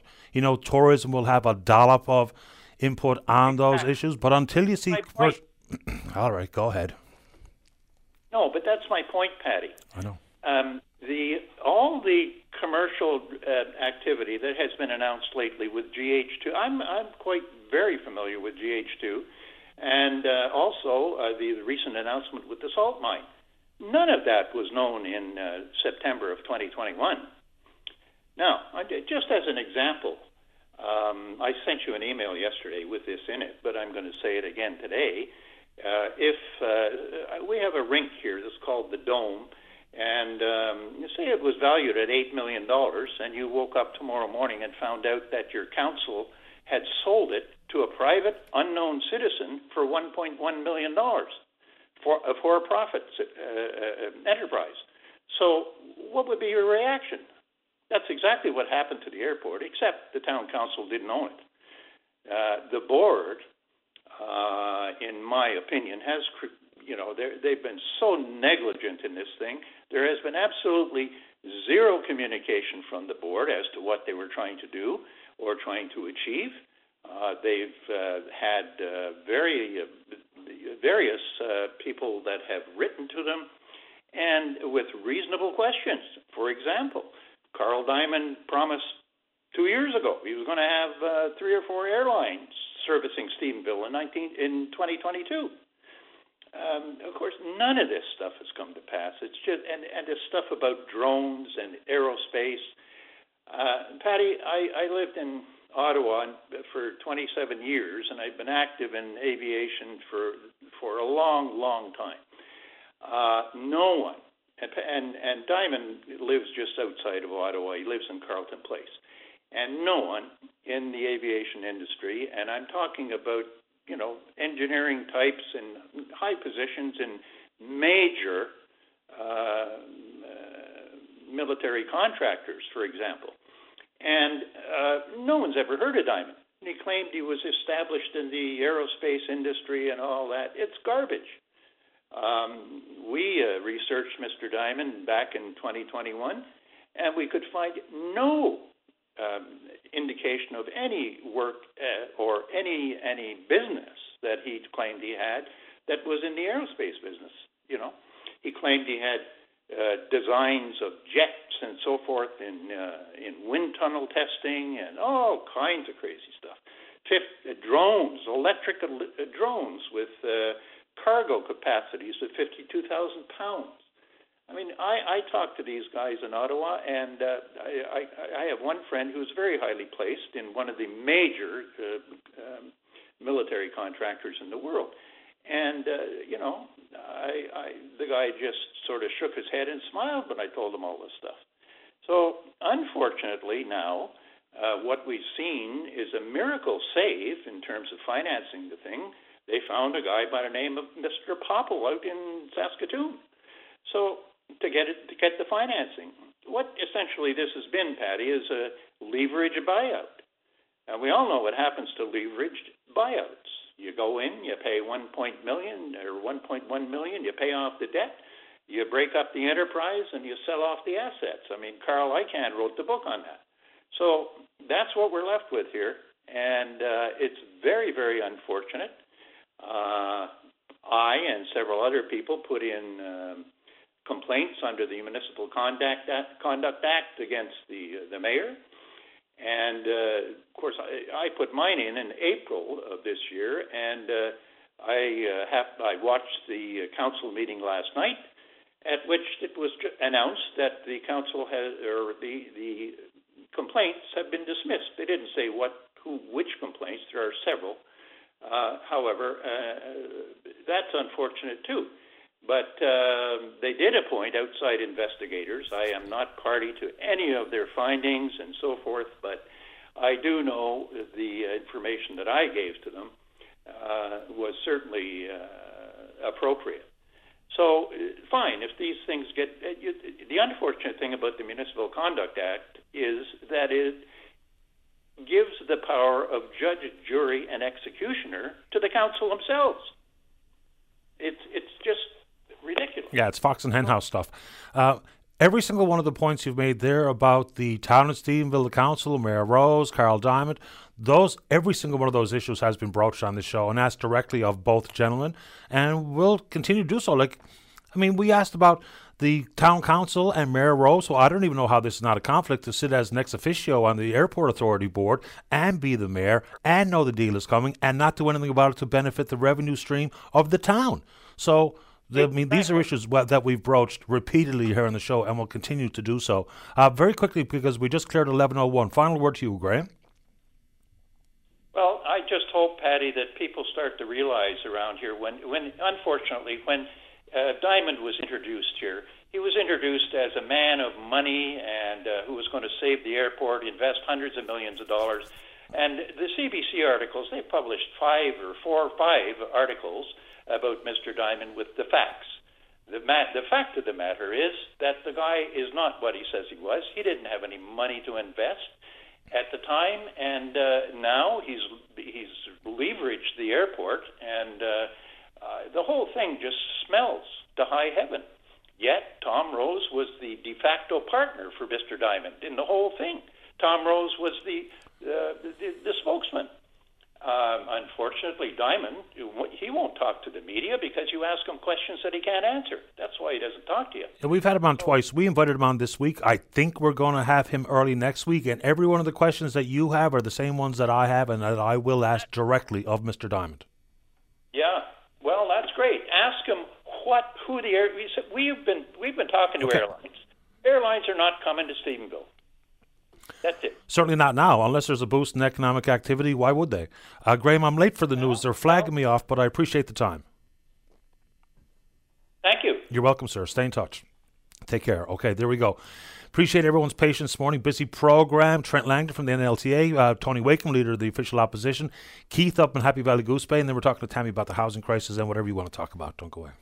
Your voice in Newfoundland and Labrador's biggest conversation. If you want to know what's happening in your province, tune in to Open Line every day. Have your say weekday morning starting at 9 a.m. on Open Line with Paddy Daly on your VOCM. Welcome back to the show. Let's go to line number seven. Say good morning to the PC member for Stephenville Port Port. He's the leader of the official opposition. That's Tony Wakeham. Good morning, Tony. You're on the air. Hey, good morning, Paddy. Welcome to the show. Appreciate the patience. Been a busy one. Yeah, you've had a busy show, and obviously we've had a busy week in the House of Assembly, and uh, lots of things that have happened this past week in the in the House of Assembly, including the uh, focus on affordable housing and the uh, challenges we have in getting answers to questions on exactly what the plan is, what's been done, what's been approved, uh, what's been renovated. Uh, the government certainly is, has created a lot of confusion around that issue. They have, and some of the confusion. I'll get your take on this. Some of the confusion may indeed be dealing with the complexity of the issue. That does not by any stretch of the imagination, excuse the so called misspeaking, the difference between 750 uh, units versus 11, nor does it excuse the uh, the state of the emergency shelters and about $5 million per annum to for profit emergency shelter operators. But there is a complexity here that gets sometimes lost in the shuffle. Sometimes we use, you know, like it's, it's akin to reading the headline and not the content of the story. It's kind of 100,000 feet above, sky, above sea level when we've got to get our, food, our feet much closer to the ground to deal with this. But that's why it's so important when you're talking about these critical issues that ministers of the crown have it right. You know, they get briefed by their officials when the uh, minister of housing stands up and talks about 750 homes have been built. That gives people hope. When and then when asked about where they're located, doubles down, say, well, they're all over the province. When the deputy premier turns around the scripted video and talks about 750 new homes being built. It's the same thing. You know, to me, ministers of the crown have a responsibility to be able to come out in public, speak to the public, and reassure people about exactly what's happening and how it's being done. And the fact that they would actually send people to a shelter that was deemed not fit to live in, that's that's just not acceptable. Yeah. You know, because then a lot of this is kind of after the fact stuff. So it's after the fact where Rob Antle and Ariana Kelland do some investigative work to talk about where the 750 are. It's after the fact when someone is taken from or offered a space in a shelter uh, from the tent encampment to then see the pictures of what the state of the place looks like and the non-existent uh, inspection prior to, and then the cleaners are sent in. It feels a lot like we're reacting all the time. Not so sure where proactivity falls into government operations these days because a lot of it feels reactionary, whether it be from housing or healthcare or virtually anything. Well, that's exactly what's happening. I mean, when you think about how a, how a housing plan was announced eight years ago, or back in 2017, sorry, and here we are today, uh, this week, only finding out that there's a housing strategy announced. We've seen the same thing in healthcare with a human resource health plan. Uh, we were told that they had a human resource health plan, only to find out that it didn't exist. And now it's an RFP out on the street, yes, to get a human resource health plan, which is desperately needed in our province and one of the key components of the health accord. Yeah, yeah absolutely. But then, you know, it's kind of the appeasement plan sometimes too, isn't it? Like, just look at the health accord one more time the permanent central Newfoundland obstetrics units to be in Grand Falls, Windsor. Now we're told that sometime this fall, hopefully before Christmas, there will be a full time staffed obstetrics unit in Gander as well. So you wonder where the political winds blow and how they jibe with important documents like the Health Accord, like the McKinsey report, like the Green report, like whatever else we're unable to see from Rothschild or what have you. Because guiding principles are only effective if they're adhered to. If they're not, then why even entertain the exercise? Well, that's that's the whole point. If government is prepared to to produce documents and reports, the people of the province ought to be able to see them. We shouldn't be hiding reports from the people of the province. They should have an opportunity to see those reports and understand what's in them. Obviously, as we all know, it's the people's money that have paid for these reports through the money flowing into the provincial government. And I firmly believe that every report that the government receives needs to be released to the people of the province. Why not? I mean, the Green Report was released publicly unredacted. McKinsey was a million dollar report that was way overdue, and there, look, and I suppose I could pos- possibly get myself in trouble, but they're a highly dubious operation to begin with. Then the Rothschild report, which cost us a big uh, lump of money, I think maybe $5 million, and no chance to see anything therein.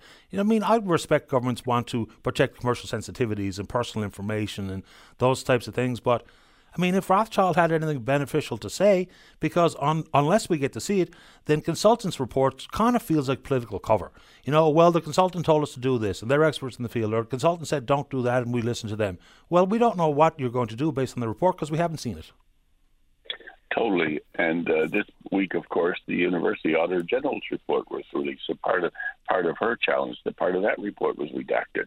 But and in terms of the Auditor General's report at Memorial University and what we could be doing immediately, when I become premier and we form government, I will ensure that every agency that receives significant funding from government goes through the budget process and the estimate process.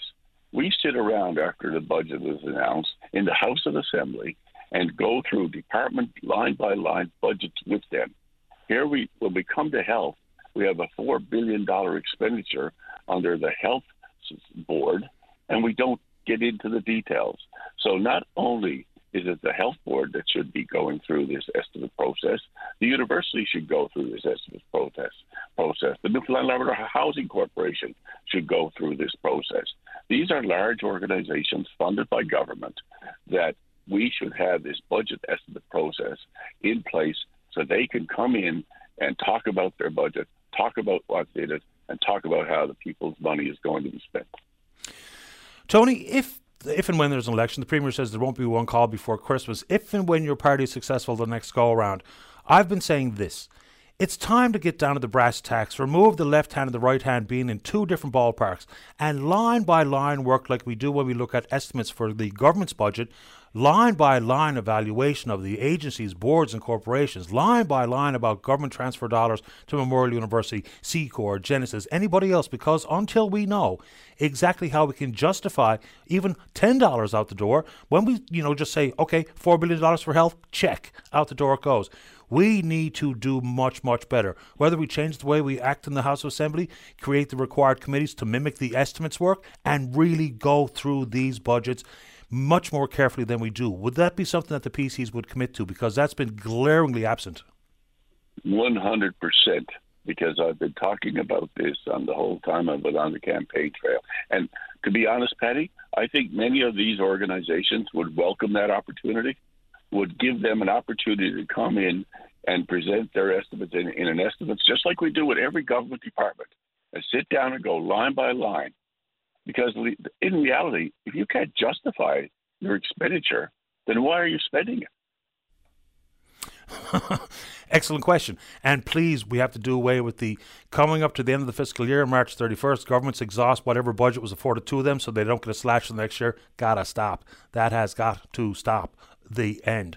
Uh, last one, Tony, before I let you go. Are you or anyone representing your party going to be at the Mr. Poilievre's Axe the Tax rally tonight? If so, why? Well, Paddy, I, I won't be there myself because as I'm talking to you now, I'm pulled over on the side of the road on my way back to my district. I've been uh, away from my district for more than three weeks now, and this is the first opportunity I've got to go back. I had planned to come back to my district long before the Poilievre event, and I need to get back here and get on the ground, and that's where my focus is right now. Are you sending anybody? I would think that there would be other people there, but that's up to each of the individual members of caucus. Appreciate the time, Tony. Safe travels. Thank you, Paddy. You're welcome. Bye bye. Tony Wakeham, okay, PC member of Stephenville Port au Port, and of course, the leader of the official opposition. Uh, NLT President Trent Langdon is next. Trent, I promise you're next. Don't go away. Welcome back to the show. Let's go to line number five. Say good morning to the president of the Newfoundland and Labrador Teachers Association. That's Trent Langdon. Good morning, Trent. You're on the air. Hey, good morning, Paddy. Good to talk to you again. Good to have you on. And I uh, guess once again, thank you for your patience. It's been a barn burner here this morning. Yeah, no problem. No problem. You owe me one. there you go. Yeah, no, I just I just wanted to call in on a couple couple fronts. Uh, we've had some significant uh, uh, acknowledgments and accolades for some teachers in this province with the Premier's Awards, Prime Minister's Awards, and uh, uh, a teacher in uh, in Nain receiving a uh Native and Northern Awards. So you know those types of awards go over very well uh, uh, for the individual, but it just shows that the quality of teaching we have in the province uh, amidst the, uh, in many ways, a crisis that we're experiencing. I've read all the winners and congratulations to all. I'd like to dig in just a little bit to the uh, award, Prime Minister's Award in innovative teaching. You know, the two teachers, I believe, from Waterford Valley Junior High or High School, talking yeah. about carving out an hour where children can pursue what they're actually interested in. And this would be most important for the so called gifted student, the one with the exceptionalities that are bored at school, don't want to go to school, aren't challenged at school. But now all of a sudden, they're coming to school, they're motivated, they're helping their peers, they're exploring what might be next in their life beyond high school. That to me is so far and away from the traditional approach to in your desk and reading and writing and arithmetic and other things we do. You know, to explore the curious mind, that's the one surefire way to engage a student. Yeah, and, and obviously they found a way and found something that worked. Uh, I know both of those uh, both those ladies. They do phenomenal work, and um, very impressed with their thinking outside the box mentality. Sometimes you got to push the limits a little bit to uh, to get things done. Uh, they saw a model that worked, and they proved it. And uh, now, hopefully, this is a precedent uh, for for other parts of the province now to, to bite on and uh, to really connect with those kids who who otherwise would, uh, you know, for lack of a better phrase, fall through the cracks. So that's you know very pleased to see those, those types of, of approaches. What ability do teachers have to do that, to think outside the box? You know, is there that wiggle room or leeway afforded to them, or is it a case by case basis based on the administration? Because I would imagine a lot of teachers feel like they have a routine and a core mandate that if they don't satisfy that and nothing but that, then maybe there's a bit of hell to pay. So, where does that leeway look, or how does it work for teachers? Because if you're just a rote machine, you're probably not maximizing your own potential as a teacher and or maximizing the potential of your students.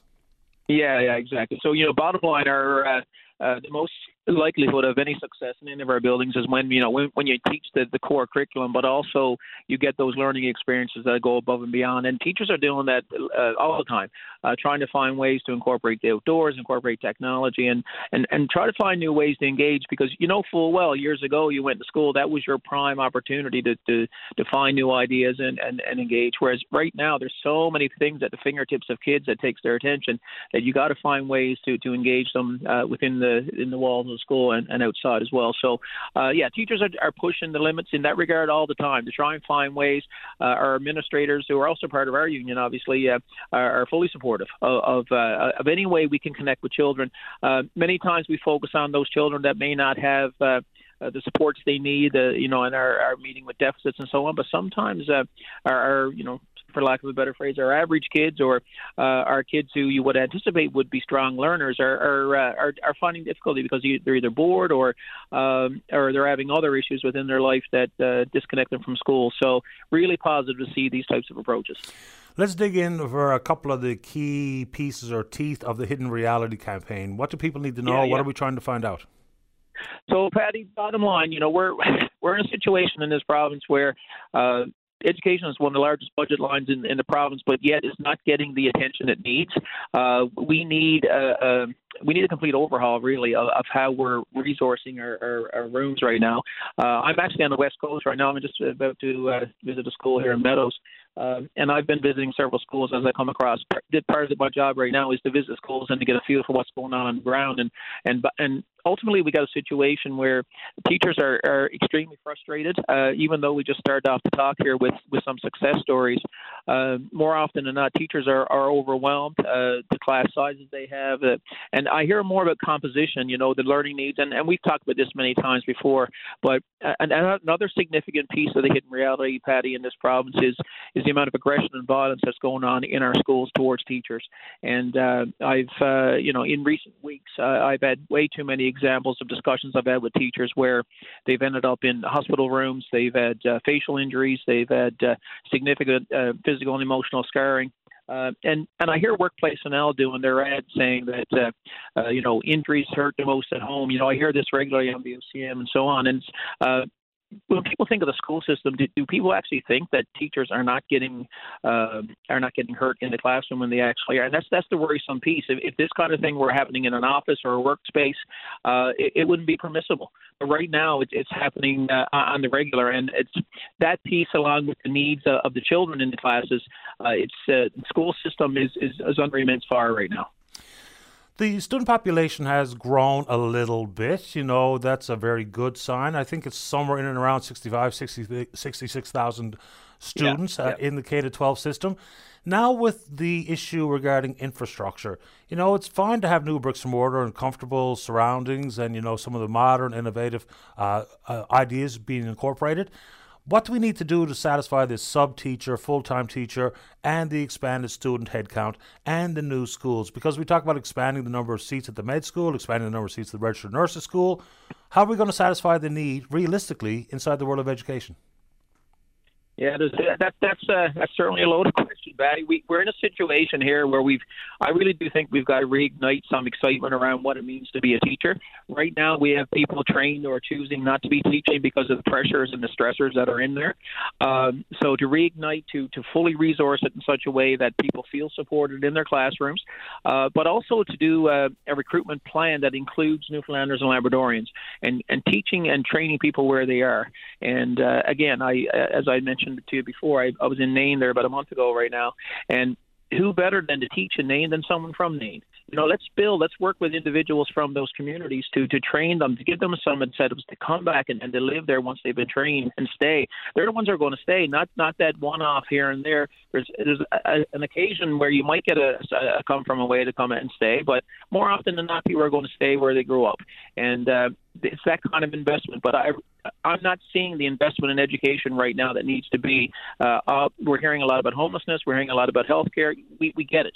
But uh, and Often heard you say, Paddy, that if we get education right, everything else will, will fall into place. That's a line I've used, by the way, so that's a compliment to you. But I agree with you 100%. If we get education right, um, all of these other things will fall in place. Yeah, I don't want to get into behavior modification or any of this nonsense, but I wonder what the difference is, how the pendulum has swung regarding the appetite for people to want to be teachers, which was a very, and is, a very respected profession. You know, job security, pretty decent pay, all those things. Because when I was a kid, if the teacher or the principal or the vice principal called home, I was immediately in some form of trouble based on the severity of what I had done at school. Now it's kind of been the, the exact opposite is how dare you question my child? I wonder if that makes teachers just not want to bother with that unfortunate engagement and or to think that, you know what, I'm not getting involved in that because it's really two different things. My father would say, What did you do? Let's talk about it. You're in trouble. Now it's versus how dare you? I wonder what that means for people who want to be a teacher. Yeah, I, I think that certainly impacts. Where uh, teachers have always been been under a microscope or been living in the fishbowl. Certainly in smaller towns. I remember years ago, first when you started teaching, if you wanted to even uh, you know, buy uh, so, some alcohol or something on the weekend for your own personal use, and then uh, you, you would be hesitant to buy it in the community and that kind of thing. Uh, so, you know, that it's that's the reality of it. It's a highly respected position, and and as a result, you should be held accountable. I agree 100%. But uh, the pressures that come with social media pressures, where it's easy to call a person out without having all the information, uh, there's often discussion on VOCM around how people are accused of things when you know uh, when it may not be, may actually be true, uh, and that uh, they don't have the full story before uh, before or actually going to the source, I should say, to, find out what the, what the issue is. We've always encouraged parents if you have a concern with the teacher, bring it to the teacher first, uh, then bring it to the administration if you don't get a resolution. Um, we want to work with families. You know, our goal is to, is to and we care so much about the children. We want this to be a good experience. I, I when when you see when I see teachers crying where they want to do more but they feel so much pressure to and they and they feel like they're buckling as a result of the pressure on them from whether it's from society or from just the workload. I, I agree. I think that's part of the reason why some people are choosing not to, not to get into the profession. Yeah, and the next time we can talk about school safety, which I think is still a big looming question, and there's lots to discuss inside the envelope of education as usual. But we appreciate the time. We're off to the news. Trent, talk again soon. Thanks, Paddy. Appreciate the opportunity. Take care. Bye bye. Trent Langdon, president of the NLTA. Keith is up in Happy Valley Goose Bay to talk about a mental health unit. We're talking about the housing crisis. Then we're going to speak with the Minister of Environment and Climate Change. That's Bernie Davis. Don't go away. Welcome back. Let's do it. Line number six. Good morning, Keith Fitzpatrick. You're on the air. Good morning, Paddy. How are you? Best kind. How about you? How's the sweaty ear? Do you uh, what? Your sweaty ear from being on hold for so long. anyway, welcome back to the show. Busy Friday. Yeah. All right, let's talk about the six bed unit for mental health treatment and services in Happy Valley Goose Bay. When was that first announced? What's the status today? That was announced in June 2019 that they were going to build it. A tender was issued in June of 2020. It's been built and ready since 2022, and they're hoping to open it in November, finally. So, do we actually know what they've hired for staff and what staff uh, is going to look like inside this unit?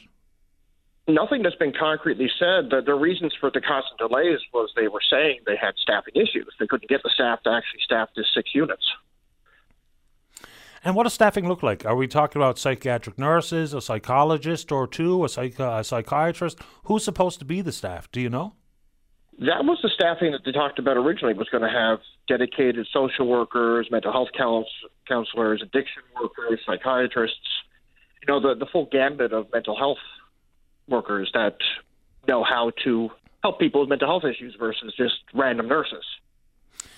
Yeah, I mean, of course, there's very specific healthcare training required to be a mental health professional, obviously, to state the patently obvious. The number, okay, so that's an issue. Staffing is always going to be an issue in healthcare, but then we're also talking about the number of beds. Because I think, I, I don't want to mischaracterize uh, what you said, but something along the lines where you could walk out your front door and before you get to the corner, you might be able to run into six people who could occupy those beds. So it's underbuilt. Oh, it is majorly underbuilt. You got to look at the finance department has a population estimator that they talk about for each regional health authority, well now zone. For Labrador, it, according to the finance department, 36,000 people are handled by the Labrador Grenfell zone, which includes all of Labrador and the Northern Peninsula and Newfoundland. So you've got six beds for all these people. Like I, you, you quoted me pretty much perfectly. I could leave my front door and fill that before I get to the end of my street. I could probably fill it two times. Uh, mental health, as we all know, and addictions issues in Labrador are huge.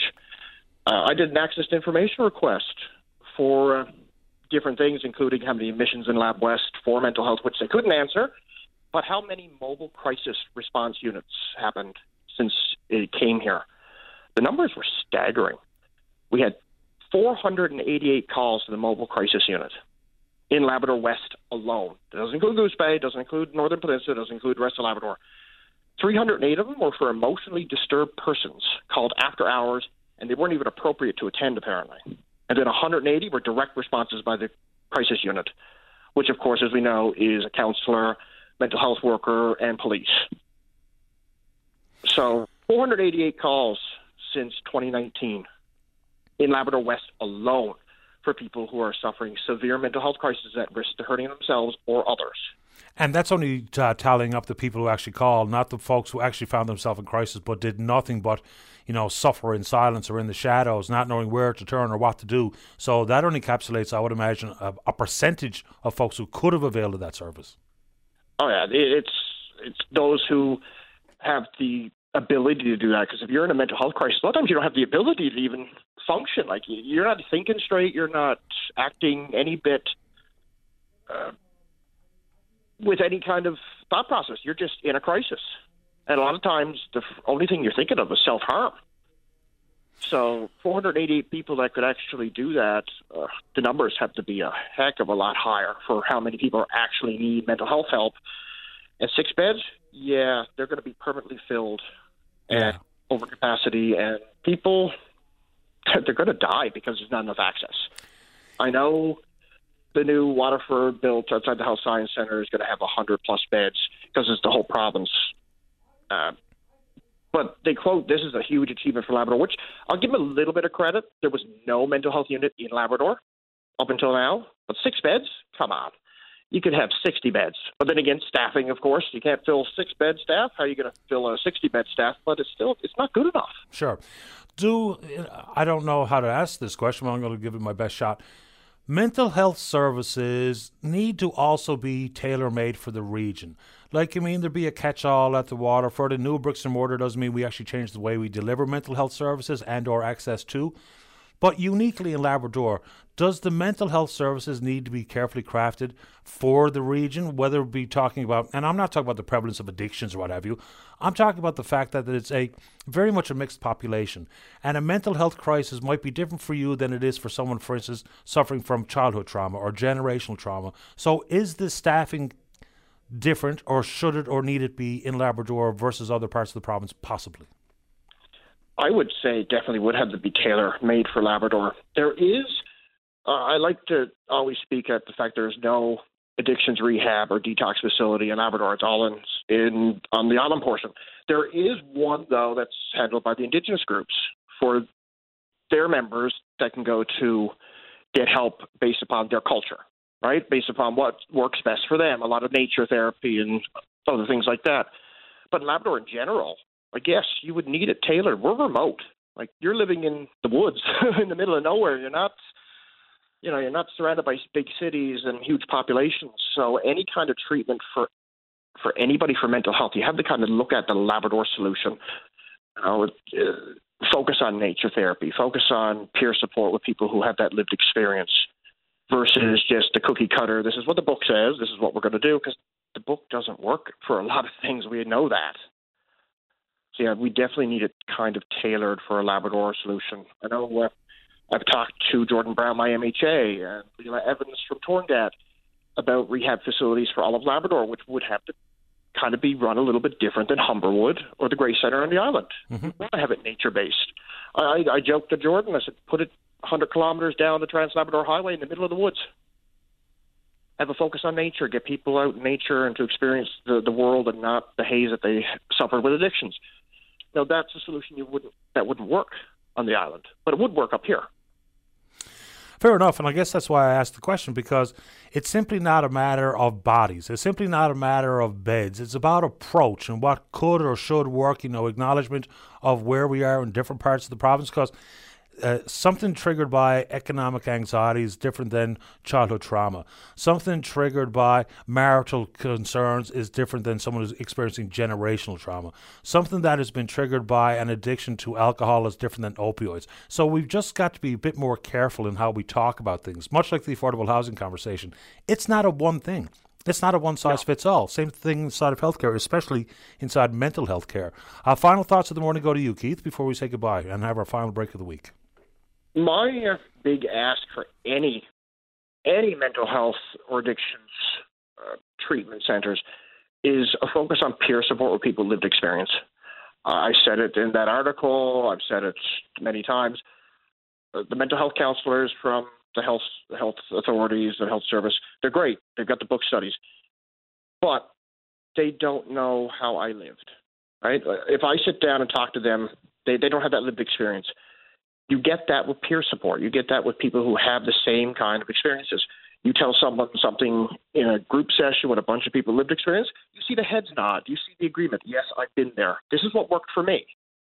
If we're going to do anything for mental health and addictions, and it doesn't matter what mental condition, condition it is, it has to have a focus on lived experience people helping to lead other people to find a new way to live. Plain and simple. You can't do it just with book studies. Book studies are great for some stuff, for the counselors to have training, but you can tell me the definition of addiction. I can tell you what it's like to live with it.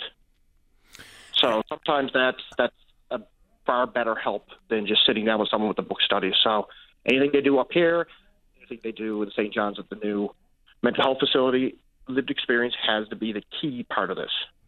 As usual, appreciate your perspective and your time this morning, Keith. Stay in touch. You're welcome. Thank you very much. Take good care of yourself. Bye bye. Keith Fitzpatrick calling from Happy Valley Goose Bay. Final break of the morning, final break of the week. Don't go away. Welcome back to the program. Let's go to line number one. And oh, wait, now, got to grab the right clicker here. Let's go to line number one and say good morning to the Liberal member for Virginia Waters Pleasantville. He's the Minister of Environment and Climate Change. That's Bernard Davis. Good morning, Minister Davis. You're on the air. Yes, Paddy. How are you this morning? Not too bad. Thanks. How about you? Been a busy day for you, I think. It has. Excellent. I just wanted to uh, touch base uh, and say uh, it's uh, important uh, what's happened uh, with the federal government uh, last night with respect to um, our province and the fact that uh, we've been advocating quite heavy for this over the last uh, couple of years. I can speak directly to my own involvement, uh, but I know what the Premier's done. But, um, you know, trying to get uh, Minister Guilbeault to move on this has been a challenge, but I'm glad to see that they took good steps to move that to protect the constituents we all represent. It's important. Inside this particular transition pl- plan federally, do you happen to know if it covers anything beyond electric heat pumps? Does it uh, cover electric furnaces? Because the provincial program does. Are electric furnaces or baseboard heaters or anything other than uh, central pumps covered? Do you know? So the the news broke yesterday afternoon, or late evening, or early evening, sorry, and so our staff are working on that now with the federal government as we speak.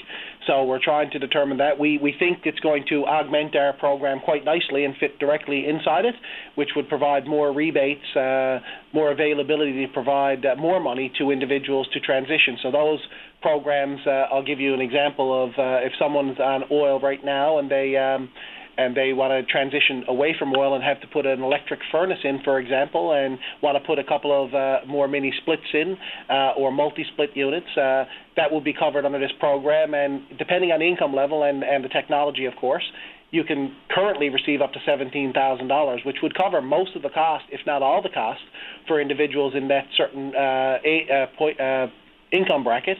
And this would just augment that. So they would add an additional five thousand dollars into that program. So it could be as high as twenty two thousand for individuals that would be that case. But we're going to work as far as we can to expand and uh, and hit as many people as we possibly can with this program. So all the plans can be coupled between Canada Greener Homes, this recent announcement, the hundred fifty seven million dollars here, all could be coupled.